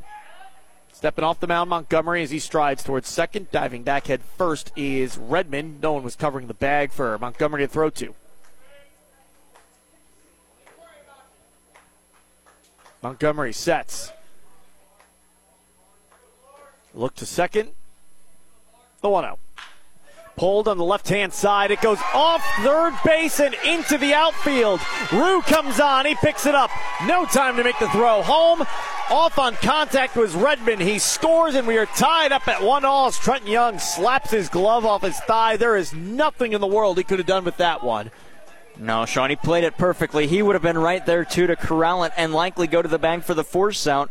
Instead, the bag said nope. It hit it, popped over him, went into left field, and that allowed Redmond to come in to score. And a 1 1 ball game here in the top of the fifth inning. And here comes Jeff Montgomery. And I believe we'll see a pitching change here as the day might be done for Braden Montgomery. And here comes Cole Skaggs out of the bullpen. And they'll insert him into the game. And making his way to the dugout now is Trenton Young. So it looks like he'll be the odd man out when all is said and done. Hanging his head, but there's nothing he could have done on that No. play. I mean, that was just a one that it was a low grounder and just luck at the draw. That hit third base pretty square and just shot up into the air. There's no way Young or anybody is going to have the leaping ability to pull that down. Maybe Oneil, the tall third baseman for the Pittsburgh Pirates, their young player that he's injured. Injured now. at the moment, but you know, a young bright star out in Pittsburgh. Even he, I think he's like a six-five third baseman or something like that. He's just a ridiculous height for an infielder that's not playing first base. I don't even think he could have had the ups to try no. to pull that one. That one popped at least ten or ten or eleven or twelve feet in the air, Sean. It's almost like it and uh, had that little bounce effect off the base because of how square it hit it. They've been playing some of like the Super Mario, yeah. you know, sound effects throughout this game here. Uh, they're playing some warm-up music for Cole Skaggs. He's going through his tosses at the moment right now. You know, you almost needed that boing sound yes. effect when it went up third base because that's how it looked. It looked like it was just, you know, kind of like a springboard into left field. Glad you made that noise. I was going to attempt it. You got Cole Skaggs going through his warm up tosses right now, but Montgomery not out of the woods. Here's the stat line on him throughout this game. Four and two thirds innings pitched. He faced 23 batters, throwing 86 pitches, 52 for strikes, 34 for balls. He allowed five hits, one run, which was earned. He walked two, struck out five, and hit a pair of batters in this game as well. ERA of 1.5, whip of 1.5. He did leave six batters stranded throughout this game, and he's hoping two more batters are going to be stranded as well. Sales at second, who's courtesy running in place of Cooper, the catcher for Farmington, and Larkins at first, because Montgomery, who's now at third base, is responsible for both of them. And here comes Connor Rice to the game. He's had a nice game so far, one for two. Singled on a hard ground ball up the line into left field and a strikeout swinging so far. Larkins at first, Sales at second, two away, top of the fifth inning. Cole Skaggs sets at the belt. Pitch.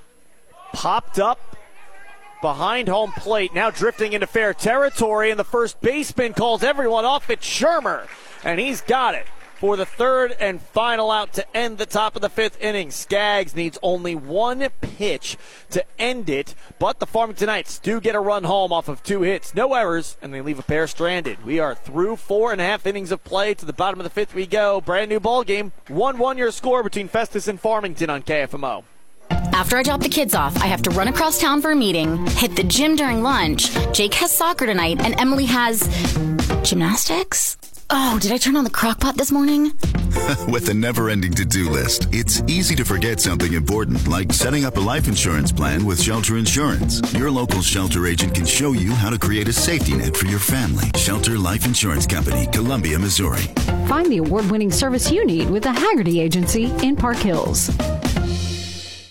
Hey guys, Cody Newkirk here. Car Smart of Jackson and Farmington, Missouri. One great website, www.thinkcarsmart.com. That's www.thinkcarsmart.com. Almost 100 vehicles in stock offering makes and models and financing for almost everyone. Shop 24 7 at www.thinkcarsmart.com and pick out your next vehicle. So when you're in the market for a car, think smart. Think Car Smart, where buying a car isn't rocket science. To everyone who needs a little delight in their day, let our team member Paul tell you about one of our favorite sweet treats. Making special moments at mealtime is a tradition in Wisconsin. And what better way to sweeten your day than a Culver's creamy, fresh frozen custard and your favorite mix-ins? We handcraft every concrete mixer exactly the way you like. From caramel to your favorite candies like Butterfinger. Come to Culver's and let us make your day a little bit sweeter. From Wisconsin with love. Welcome to Delicious. Visit your local Culver's on Karsch Boulevard in Farmington. To the bottom of the fifth inning we go. Eight, nine, and one. Due up for the Festus Tigers as they saw their one-run lead that lasted them throughout almost this entire ball game. It was erased half an inning ago as Husky takes ball one low, count one and zero. Landon Johnson on the mound still for the Farmington Knights. Model of efficiency, just 54 pitches he's thrown, including that one. 55 with his first strike at the bottom of the fifth inning. One one your count. Uh, Henry Rue due up next, and then to Jeremiah Cunningham in the top of the order. Swung on a miss. One and two your count.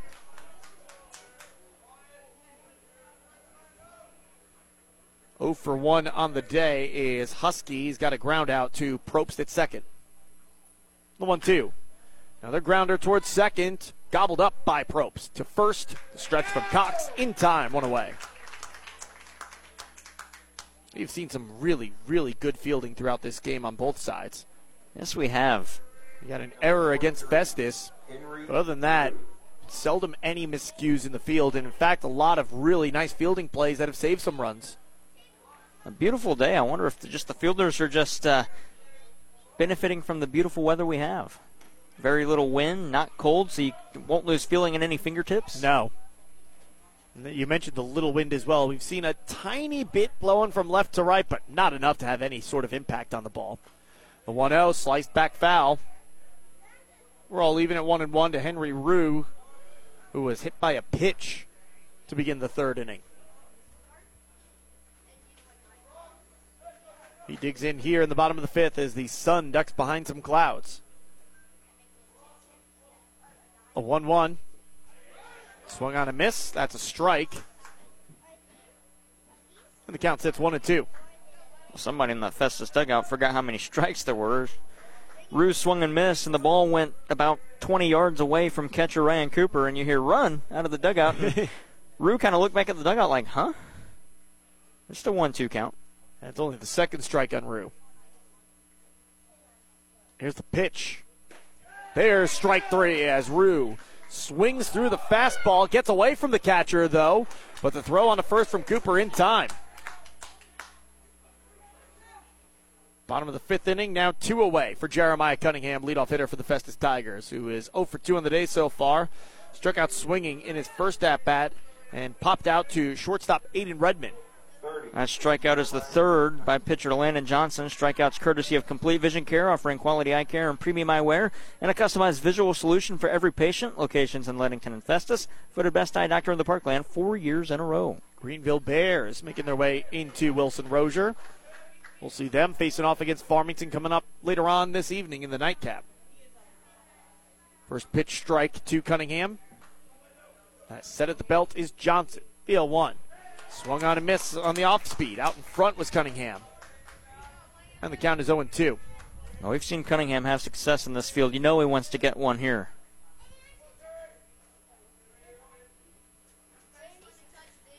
The 0 2. Reaches for one, pulls it just ever so foul.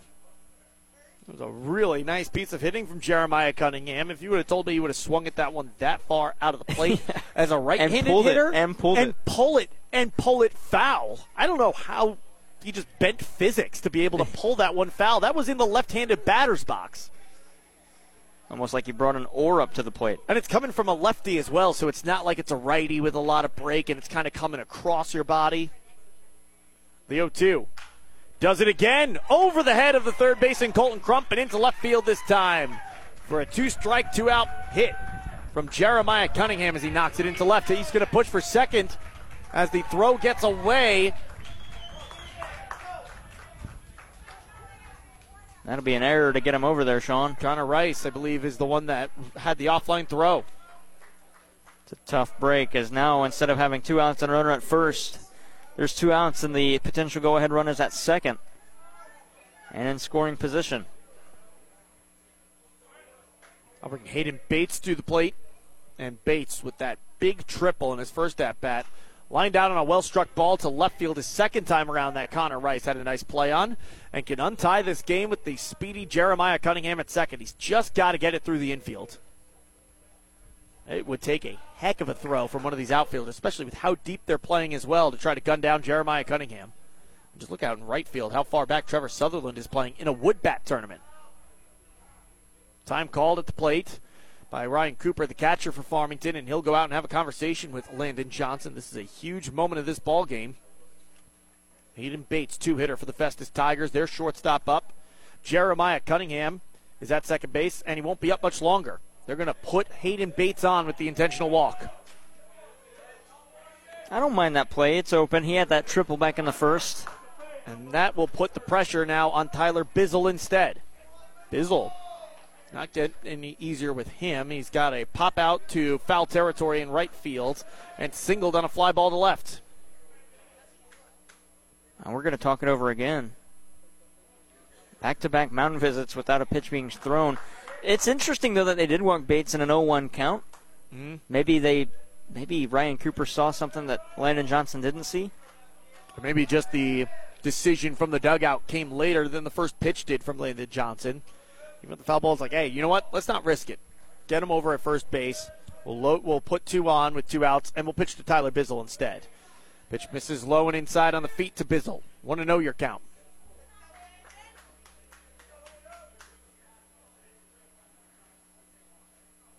Johnson looks to second, turns, and the pitch. Hit in the air, right field, hooking into foul territory, and will land out of the reach of everyone by a couple strides as Cox at first and Sutherland in right couldn't track it down.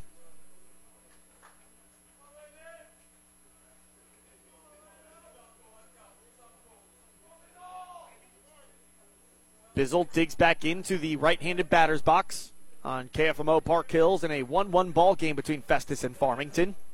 You've got Cunningham at second, Bates at first. Festus trying to untie this game that Farmington just knotted up. Pitch in the dirt, missing for a ball. Good job by Ryan Cooper to keep that one in front of him. And that holds the runner at second base, Jeremiah Cunningham, there. As he got off of uh, second with a really big secondary, reading that one in the dirt. Johnson set. The 2 1.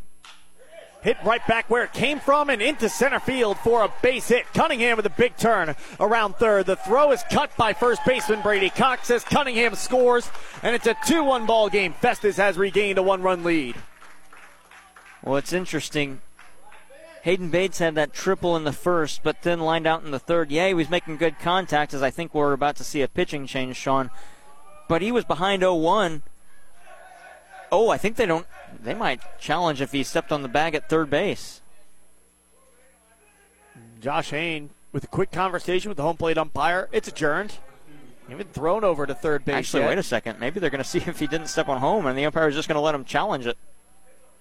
Number 34, Mason Sherman. And no one's getting tagged or any bases being stepped on with the ball. But it is interesting, Sean, that you were ahead 0-1 to Hayden Bates, and then you just put him on for Tyler Bizzle to get ahead in the count and single and score Cunningham. That's where the analytics in Major League Baseball that are missing in high school baseball would be nice to know. I'd love to know the analytics of as great as Hayden Bates is. Eh, are you better off with an 0-1 count against him versus a clean slate with Tyler Bizzle? Two on, two out, bottom of the fifth inning. Festus already with a two-out rally to get the go-ahead run home and make this a 2-1 ball game. Sees the count go 1-1 to Mason Shermer. As a broadcaster, I'd also like to know what Josh Hain was saying to the umpire there that resulted in nothing. It was a quick conversation. It sure was. The 1 1. And the dirt for a ball. 2 and 1 your count. Again, a good job by Cooper to keep it in front of him. Landon Johnson seeing the pitch count worked against him this inning for the first time this game, really. The fourth, or excuse me, the first was the most pitches he's thrown in any inning with 17. He's about to throw his 20th. Runners at second and first. The 2 1. Runner goes for third. The throw, not in time. Sliding in as Bates as he had Landon Johnson absolutely timed up. He got a perfect jump off of the second base bag. And that throw allows a stolen base for Tyler Bizzle as well, and now two in scoring position with a 2 2 count. Johnson trying to leave him stranded. Counts it to two and two. As he sets bell tie. 2 2 pitch. Hit hard on the ground towards second. Probst with it to first in time for the third and final out to end the inning. But it comes too little too late for the Farmington Knights. After they get the first two down in order, the Festus Tigers turn around with one run scored on two hits in error, but they do leave two stranded. Farmington due up next, finding themselves trailing by a run once again. Sutherland, Cox, and Crump will all bat to lead off the top of the sixth inning on the Parkland Sports Leader AM 1240 KFMO. LeCarry Auto Body Supply, your PPG distributor for the Parkland for over 30 years, is proud to support your hometown auto body businesses. Because these business owners were your classmates, they're your neighbors, your fellow church members, and their kids attend school with your kids. Support those who help support your community for years, like Dale Mosier Auto Body. Consider it done, consider it done right. When you need repair, there's no need to despair. Dale Mosier does it all for you. Trust and put us to the test. Dale Mosier Auto Body. Consider consider it done right. And Unlimited Auto Body in Potosi, where experience counts. Remember, you have the right to choose who does your repairs, so count on Unlimited Auto Body for full body repair or full body paint and custom graphics. Unlimited Auto Body, located at 109 Missouri Street in Potosi. The LeCarry Auto Body Supply is proud to support your hometown repair shops. Edward Jones is a proud sponsor of high school sports on KFMO. Call me, financial advisor Allison Douglas Kennan, at 573 431 2220 for all of your investment needs. Edward Jones, making sense of investing, member SIPC. High school baseball on KFMO is brought to you by Cozine Memorial Chapel in Farmington, Complete Vision Care in Leadington and Festus, Chris Auffenberg GM Superstore in Farmington, First State Community Banks, Willett Home Furnishings in Bonne Terre and Farmington, and Shelter Insurance Agent JJ Vickers in Bonne Terre. To the top of the sixth we go. Festus with a 1 0 lead. Cole Skaggs remains on the hill as he delivers a pitch on the outside part of the plate for a ball to Trevor Sutherland and is now in line for the win as well and to take over the play by play duties the rest of the way. Here's Jared Pettis. Sean thanks. The 1 0 fouled off down the third base line and to the side wall here. 1 and 1 as Sutherland, Brady Cox, and Colton Crump, all the guaranteed hitters, do up for Farmington. And back into the left handed batter's box is Sutherland. The righty is Cole Skaggs from the windup. He deals. Ooh, man, Sean, the 1 1 must have got the outside part of the plate called a strike as Sutherland, uh, Sutherland looks back at Joe Elking, the home plate umpire. Yeah, he wasn't happy with that call. The 1 2 slider, beg your pardon, curveball in there on the ground of the second baseman. And Sutherland is out at first as Jeremiah Cunningham comes over and makes a good play. And there's one away in the sixth inning. And a 2 to 1 game, Festus with the advantage. And the first baseman, Brady Cox, in. He reached on a fielder's choice in the fourth. Festus is the home team today, so with them back in the lead, they'll bat in the bottom of the sixth inning with a chance to add to their lead, assuming Farmington doesn't tie us up or take the lead here in the top of the sixth. Then Farmington's going to have just three outs remaining to try to turn this ball game around. 1 0 to Brady Cox. And the windup from Skaggs, the pitch outside for a ball, 2 0. Cox 0 for 2. Mentioned the fielder's choice in the fourth. He grounded out to the third baseman in the third. That's here in the sixth inning.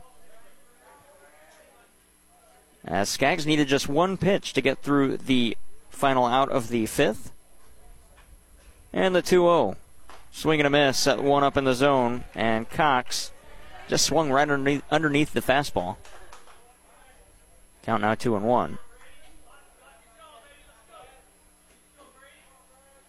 From the windup again, Skaggs delivers. This one lifted in the air, foul and behind home plate, and out of play. And the count's even at two balls, two strikes.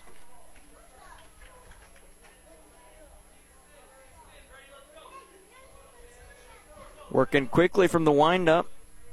Skaggs drops the glove, lifts the arm, and fires. And that one's on the ground to the third base side, but just foul as protecting was Cox and he stays alive on a 2 2 count. Farmington and Festus have matched up since 2014 a total of six times, and Festus has beaten Farmington five of those times. Matched up in the Farmington Woodbat Classic a couple of times as well in the last couple of years, and Festus has taken four of them. Farmington took it the last time these two teams faced off back in 2021. The 2 2 just misses high, and the count runs full to the batter in the eighth spot, Brady Cox. And the payoff pitch. Swing and a miss. Struck him out. Strikeout number one for Cole Skaggs. Strikeouts courtesy of Complete Vision Care. The ideal choice for glasses, contacts, and suitable eye health since 1966 with locations in Leadington and in Festus.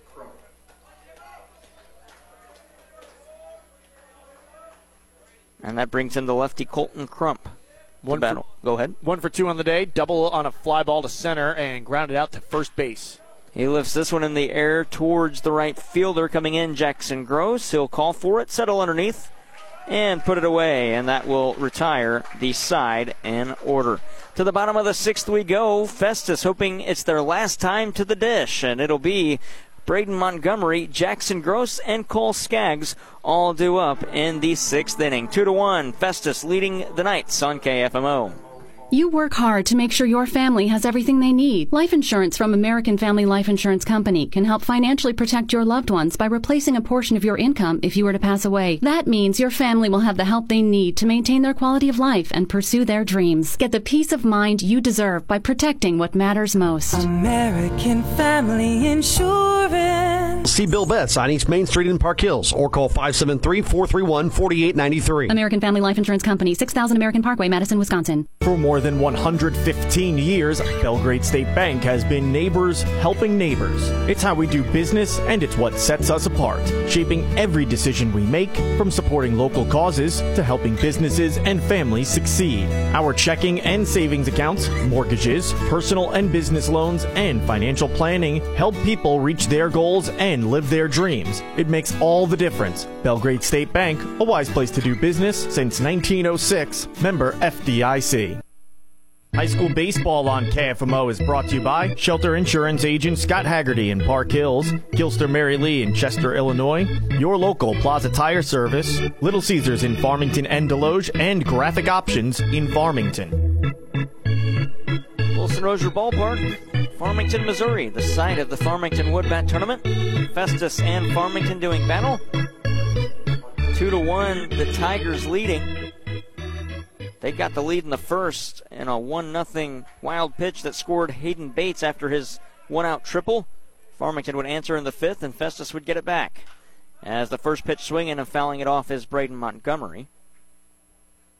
Behind 0 1. The 75th pitch from Landon Johnson. No work yet in the Farmington bullpen. But in a 2 1 game, he's pitched really well. Just a few miscues here and there that Festus has been able to take advantage of imagine they'll keep him in as long as they can. The 0 1 fouled off, make it 0 2. It was Aiden Redmond singling in the fifth. He would score on an RBI single from Colby Larkins. Then in the bottom of the fifth, Cunningham led off with a, uh, batted with a two out single. He was scored after a uh, RBI single from Tyler Bizzle. And the 0 2 fouled out of play again. We'll do it again. Game reset brought to you by Shelter Insurance. Proud to be a part of high school sports. Your local Shelter Insurance agents, Dave and Scott Haggerty of Shelter Mutual Insurance in Park Hills, and JJ Vickers Insurance Agency at 63 East School Street in Bonne Terre. Your local Shelter Insurance agents, we're your shield, we're your shelter. And we redo the 0 2 count, and stepping off is Landon Johnson. He'll come set now in the 0 2 pitch. Off speed, swing and a miss. Out in front of that one, Braden Montgomery, and strikeout number four on the game for Landon Johnson. Feels like those strikeouts for Johnson have come at key moments as well. I mean, here it's the first out, but you're trying to keep this at a one-run ball game. We've seen it before. He got one with two outs and runners on a few innings ago as well. And in the fourth, with the runner at first, it was the final strikeout of the inning. Yeah, the final out of the inning. Cloud cover in left field. Other than that, the rest of the field in daylight in the first pitch. 1 0 as Jackson Gross stands in in a lefty lefty battle. He was hit back in the fourth inning. And he'll swing through this one on the outside part of the plate to even up the count one ball, one strike. In a partly cloudy skies, when we arrived at the ballpark, it was clear the clouds coming in now. And you want that on a day like today. Yeah, it's nice and hot out, 75, but some clouds coming through here and there will do nice in terms of not letting it get too hot on the ballpark. 75 is perfect. The 1 1 misses. 2 and 1.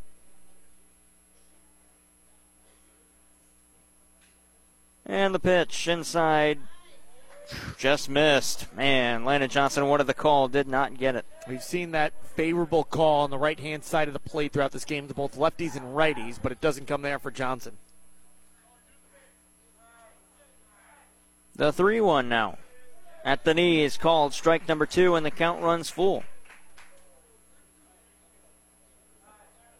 This could be the final inning of work for Landon Johnson, as if three outs in the seventh, It'll end it. And there's a call on the inside part of the plate that Johnson didn't get two pitches ago. He gets it here. And that's strikeout number five. Throw it up backwards. Really impressive piece of pitching from Landon Johnson. Especially, like I said, bouncing back. You allow the go ahead run, an inning ago in the bottom of the fifth. You want to give your team a fighting chance if you're Johnson. Get a quick, efficient inning and get back out there with the top of the order coming to the plate as well in Farmington. It's going to be Aiden Redmond to lead off the top of the seventh. The 0 1 on a hop and a diving play by the first baseman. Cox race to the bag, dives and tags it. What a play, Brady Cox to end the inning. And his dugout is emptied as the players come to give him high fives, and he is pumped up, making his way back to the dugout. We've played six full. Farmington needs to score at least one to keep it going. We head to the seventh inning, three outs, and it's over. Two to one Festus on KFMO. Today's tax laws are complicated. A relatively simple return can be confusing. It is easy to overlook deductions to which you are entitled. Hi, I'm John Boyd with Boyd Associates in Farmington. Accounting is what we do best. We are professional, experienced, affordable, and offer a broad range of services for business owners, executives, and independent professionals. We turn complicated matters into simple concepts. Find us online at boyd-cpa.com. Boyd Associates. We are proud supporters of high school sports. When your home or business is damaged from a fire or flooding, call Bryant Restoration 366 6351. Locally owned and operated by Reggie Avishon on Benham Street in Bonne Terre. Proud to be a part of high school sports. Bryant Restoration. Precious memories left behind bring us joy and peace of mind when we celebrate the lives Proud to be a part of high school sports, Cozine Memorial Chapel and Crematorium, 217 West Columbia in Farmington. Curtis Glass Center of Park Hill, serving the Parkland area since 1978 for your auto, home, or business, is the only local glass shop that offers in-house calibrations on foreign and domestic windshields. Curtis Glass Center is your choice for windshield replacement or repair, custom flat or tempered glass or home window repair, and the best customer service. Don't trust your glass to anyone else. Curtis Glass Center, 601 Main Street in Park Hills, or call 573 431 5616. High school baseball on KFMO is brought to you by Belgrade State Banks, State Farm Insurance agent Chris Morrison in Farmington, and Pettis Chrysler Dodge Jeep Ram in Farmington. Seventh inning, and there's a new left fielder in for Festus. It's Brady Nolan. He'll take the spot of Henry Rue, who was the left fielder. And a 2 1 game, Festus with the advantage. Farmington, their last hope, and it's the top of the order. Aiden Redmond, Jackson McDowell, and Caden Probst. And Redmond ahead, one ball, no strikes.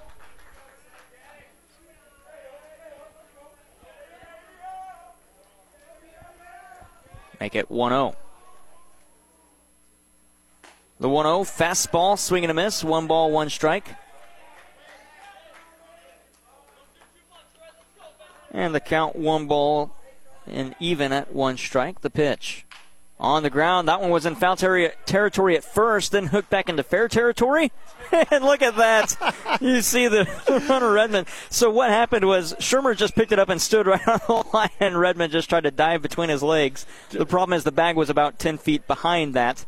And Shermer, so that's an out. Shermer kind of just stood there, like, all right, what are you going to do? You can't get around me without running out of the base paths. And to his credit, Aiden Redmond did not run out of the base paths, and an effort was made, but he tried to just dive in between the legs of Shermer. And it was one of those, I don't know what step two is. This, step one is dive five hole. Step two, if this works, I have no idea what I'm doing.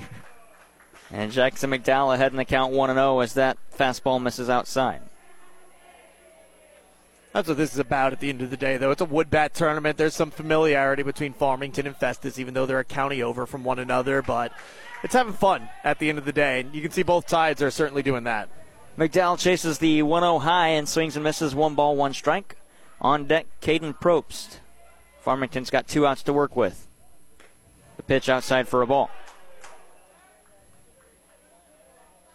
The new left fielder again, it's Brady Nolan in for Henry Rue for the Festus Tigers.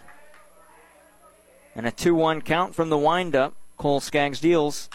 Lifts this one in the air. That is uh, Jackson McDowell, rather. The center fielder comes over into the right center field gap, and Wyatt Husky makes the catch.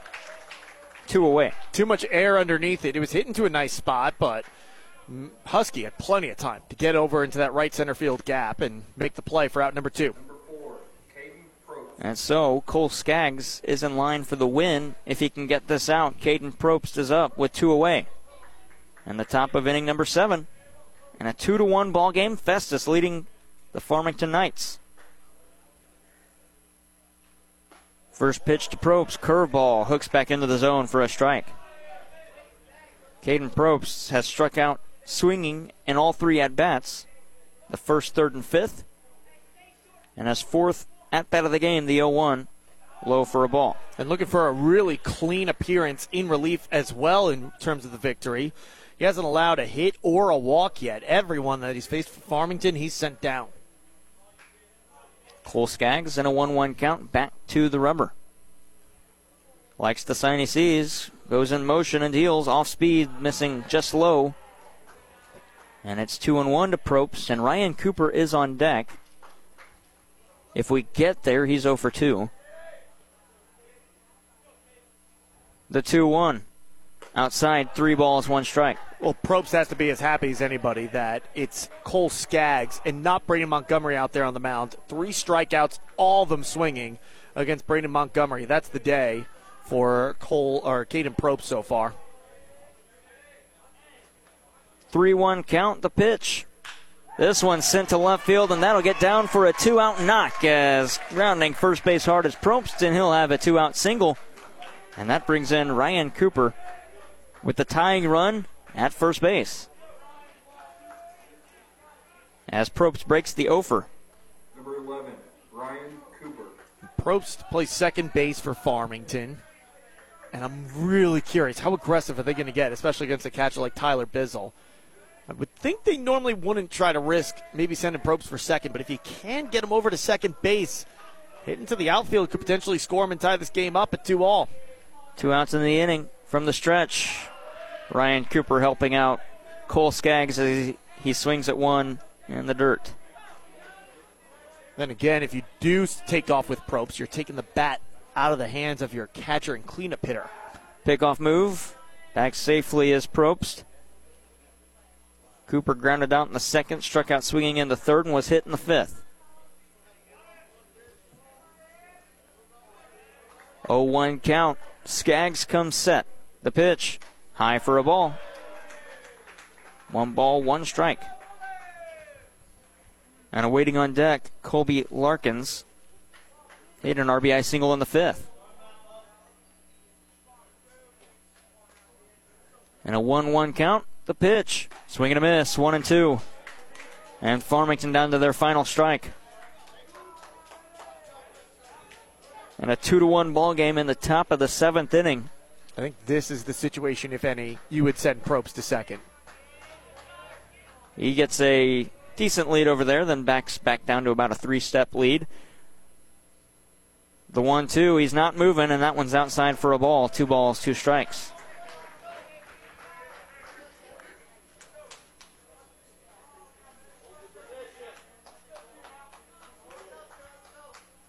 Two and two. Two outs. Probst at first. Doesn't go again. The 2 2. This one sent to left field and another two out hit. And that'll bring up Colby Larkins with two away in the top of the seventh inning. Well, the first two hits for Farmington that come against Cole Skaggs, they come when they're down to their final out. Better late than never, especially if Farmington can get that game tying run home from second, and now the go ahead run at first base as Cooper is going to be courtesy run once again. That'll be Ian Sales, and the designated hitter Colby Larkin stands in an RBI single in his last at bat in the fifth. And time called by Festus. They're going to send one of the assistant coaches out there to have a conversation with Cole Skaggs and probably the infield as a whole. And we see some players making their way down to the bullpen for the Festus Tigers. There's a catcher going with them. It's Tyler Reese who's making his way over there. Interesting spot that Cole Skaggs has put himself into. On three pitches, Redmond grounded out to the first baseman. Then on four, Jackson, Jackson McDowell flew out to the center fielder And in back to back five pitch at bats, Probst and Cooper both single. Big spot for Colby Larkins. Don't need to do too much, just keep the line moving. Just get on base any way you can. And if it happens to be a base knock, well, you're looking at Probst that could potentially score from second. A big spot for the Farmington Knights down to their final out. The meeting is adjourned. And it is still Cole Skaggs out there on the hill. And it was Tyler Reese that Sean mentioned going down to the bullpen to warm up. Imagine that's more for insurance purposes, and that Skaggs, one way or another, is going to have to work his way out of this trouble. Skaggs comes set. The wind picks up here at Wilson Rozier. The first pitch to Larkins off speed and out of the zone. Ball one to the designated hitter. Skaggs finally gets the sign he likes. Comes set. The 1 0. Swing and a miss and a heavy hack by Larkins behind it. And that evens the count at one ball and one strike.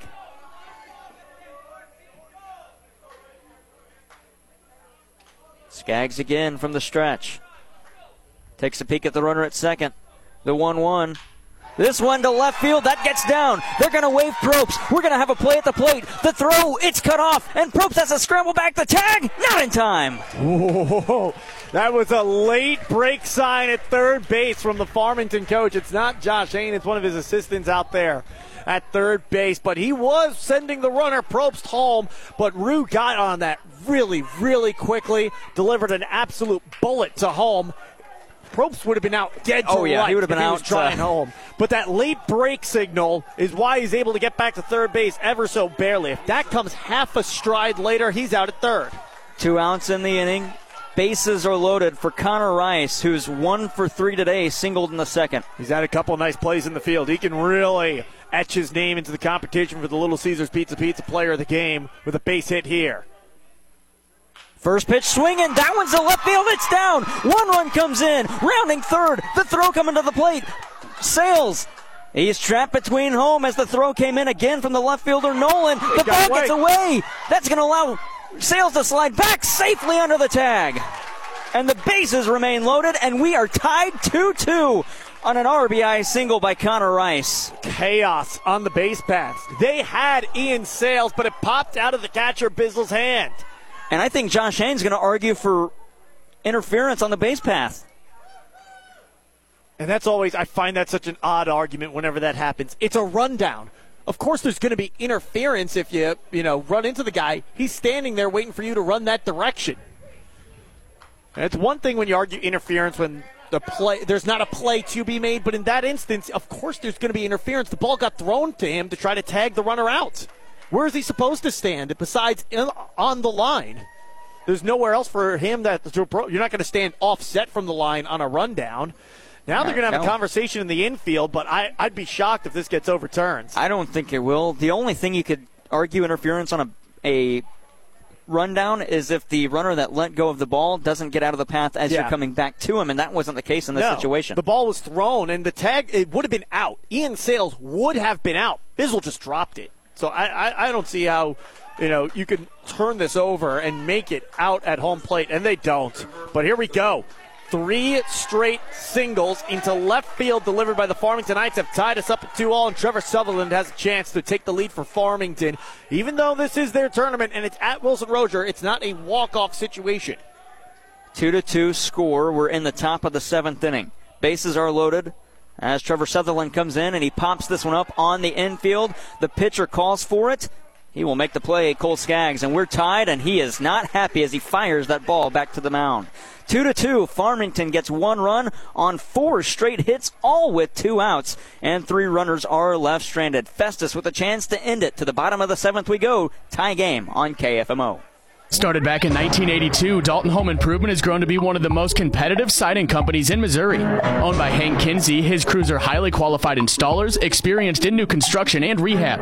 Dalton Home Improvement, 431 2373, proud to be a part of high school sports. Hi, folks. This is Randy Hulsey at Flooring Systems. High school sports teaches many lessons that last a lifetime, and that's why we are proud to be a part of high school athletics in the Parkland. Stop by or call 573-760-1461. We're Flooring Systems of Farmington, a name you can stand on.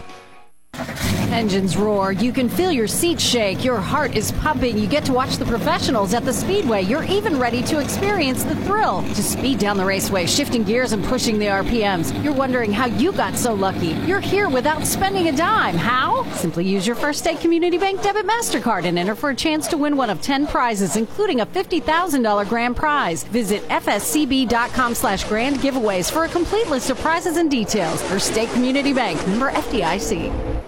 Gilster Mary Lee Corporation is hiring owner operators for a growing and busy fleet at their Southeast Missouri facility. Drivers will pull Gilster Mary Lee trailers. Owner operators are paid all miles at $1.85 per mile plus $11.50 per hour for downtime, and drivers are given weekly settlements. Loads consist of no touch freight and round trip dispatch, so drivers can be home each week. Keep busy all year round and return after each load. Call Mike Welker at 800 851 5371. That's 800 851 5371. High school baseball on KFMO is brought to you by Wade's Automotive in Farmington, Prairie Farms Dairies in Park Hills, Sam Sism Ford Lincoln in Park Hills, Missouri Baptist University in Farmington, and Weems Insurance Agency in Farmington. Bottom of the seventh inning. Leading things off for Festus, it's Wyatt Husky, the center fielder. He'll show bunt and put it down, and it'll be foul as it hops just in front of the catcher. That is Ryan Cooper as he was going to get it up the line. And that makes the count 0 1. On deck, it'll be the new left fielder, Brady Nolan, who came in last inning.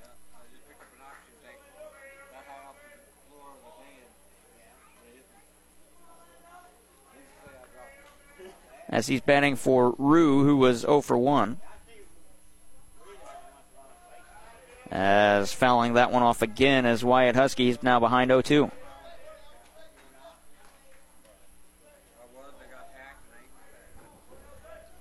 And he'll make his way back to the batter's box. A 2 to 2 score. Farmington tied it in the seventh, four straight singles. And Connor Rice, as the 0 2 gets the outside part of the plate. Strike three, and that is the sixth strikeout for Landon Johnson, who's still in the game. And no longer in line for the loss as well. I mean, twice throughout this game, he's seen himself in line for the loss. And, you know, Farmington is going to win this. It's going to have to be in the eighth inning. But if he's still pitching up until that point, you know, if we get to a bottom of an eighth inning, he can find himself in line for the win still potentially. And with how efficient he's been, he's still got some pitches to work with. That's only pitch number 88 by my count. Or 89, excuse me. 2 2 score and the 1 0 count as that one misses. Johnson comes set and deals. Swing and a miss, foul to the backstop. 0 and 2. Or 1 and 1, rather. It is Brady Nolan batting. Henry Rue was hit in the third and struck out in the fifth and was replaced in the field at the start of the seventh inning. And it was Nolan that made some really good throws out there and left as he grounds this one towards the left field gap, and that one will get down between the shortstop and the second baseman and roll to Connor Rice. And a one out single. And Brady Nolan is the winning run at first base. And that sends us to the top of the order. Jeremiah Cunningham with one out. And head coach Jeff Montgomery will call out a play over there at third base.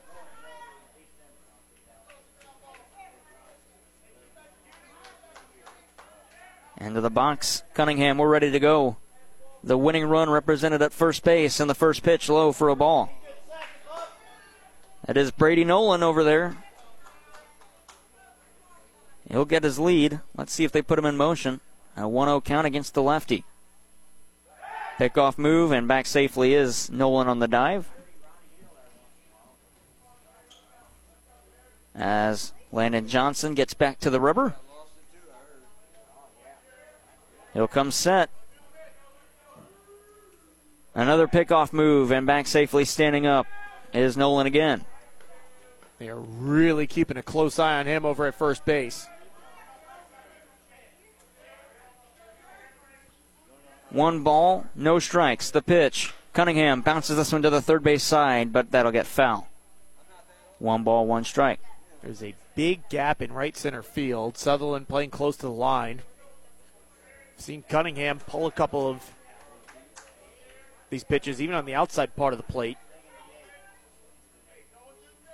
The count is even at one ball, one strike, one out, and one runner on. Landon Johnson comes set again. The lefty.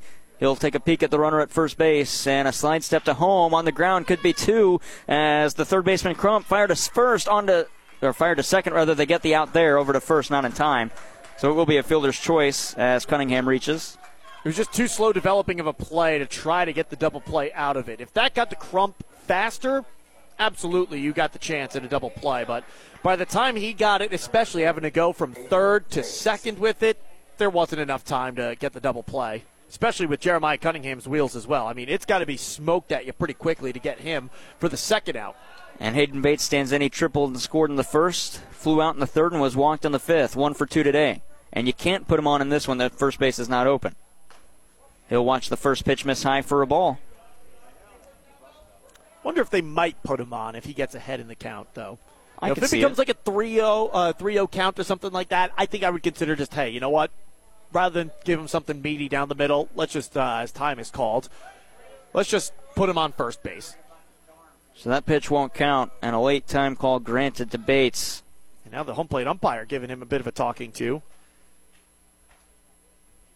Very interesting. You don't, you don't see that usually after the time. I don't know if he's kind of telling him with the late timeout, hey, I gave it to you that time, but that's a little late. Or what? that pitch was right down the middle, too. I know. And now Jeff Montgomery going to He's going to try to figure out what this whole conversation was about.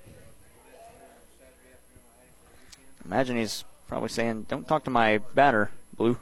That was about the quickest meeting I've ever seen, probably Yeah. two words. Probably just confirming what the conversation was about. It is Joe Elking behind the plate, Tim Donzi in the field. The umpiring crew today for the first two games, a new crew for the second two, the 1 0 pitch. Low for a ball. That one's going to get away from the catcher and get to the netting of the dugout. And that will allow Cunningham to move up to second base, and he represents the winning run. Now here we might see Hayden Bates be given first. Yeah, and here comes Josh Hain. I think he's about to do that. He might even pull Johnson out of the game. You don't That's normally 96 see. pitches on Johnson. Well, if he's going to walk Hayden Bates, he would have to if Johnson's an underclass. I don't have his class listed in front of me here. Johnson is a senior. So he's got 105 pitches available to him, and it looks like it's just going to be a meeting of the minds as the entire infield will come in and have a conversation. The ball still in the hands of the pitcher, Johnson. A 2 0 count with the winning run at second base. That's Jeremiah Cunningham, and he's got some speed out there. And a long meeting. And the umpires are letting them talk it over, and the fans tell them to go out and get them. Yeah, it's a long conversation, and finally it's adjourned without the umpire having to break it up. Coach Let's- just makes his way back to his dugout. Let's see if they put him on. I think he's trying to get the attention of the home plate umpire, and I think yeah, he just Yep, pointed at he it, did. Hayden Bates, and Bates tosses the bat as some groans come out from the Festus fans. You don't They want- normally hear boos like this in a high school game. No. But now there's two on, and it was Tyler Bizzle the last time that Bates was walked with an RBI single. And he could end the game. Bizzle two for three with a single in the third and fifth, and he flew out in the first. Both hits coming off of Landon Johnson, who's still in. Two outs in the inning. Johnson steps off. He wants to talk it over with his catcher, and the umpires are going to, going to allow it. The Festus fans that already weren't thrilled to begin with are are still not thrilled. They want a pitch thrown here. It's like, all right, come on. You have that long meeting on the mound that you know basically felt like a halftime break or something like that. Now you've got you know your uh, the intentional walk of Bates. Now you're gonna have another conversation on the mound. They want to see some baseball played at this baseball game. First pitch to Bizzle. Low for a ball. Bizzle was ahead in the count 2-0 when he singled in the third, and 2-1 when he singled with the and which scored a run in the fifth. now ahead 1 0. With the crouch stance, the lefty Johnson comes set. Takes a peek at the runner at second. Cunningham, the 1 0 pitch, outside for a ball, just a bit high as well. Two balls, no strikes. And on deck, you don't want to get to Mason Shermer with the bases loaded. There are two away in the inning.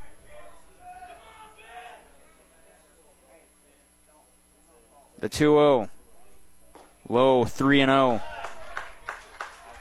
No action in the Farmington bullpen. No, it looks like unless they're going to go to someone in the field as their next arm, this is Landon Johnson's fight to try to get himself out of. He's already gotten two of the outs he needed to force extras. Needs one more, and he's still got about six pitches to work with. The 3 0.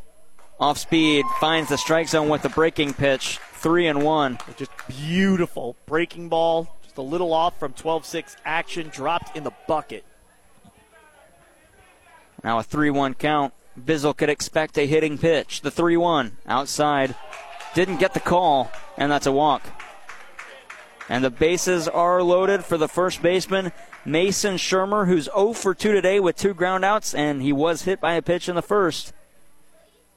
And they're going to let Landon Johnson work through this one. We are going to get a courtesy runner for Bizzle over there at first base. Let's see who they send over there. Yeah, Farmington's going to keep Johnson in the game, though, as they were just signaling out alignment to their field. The courtesy runner will be Carter White. Basically, only putting him in to try to prevent the force out at second base and get a bit of extra speed compared to Bizzle on something that might be a slow grounder towards second. The only run that matters is the runner at third base, Jeremiah Cunningham. Bases loaded, two outs. Mason Shermer up, the lefty in a lefty lefty matchup. The pitch gets the outside part of the plate for a strike. And a good frame job again by Ryan Cooper behind home plate. He's done a really nice job calling this game for Johnson and catching it as well. The 0 1. This one a line shot over the second baseman. That'll do it. Mason Shermer with the game winning RBI single.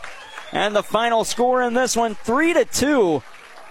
And a really, really closely tight pitcher's duel game.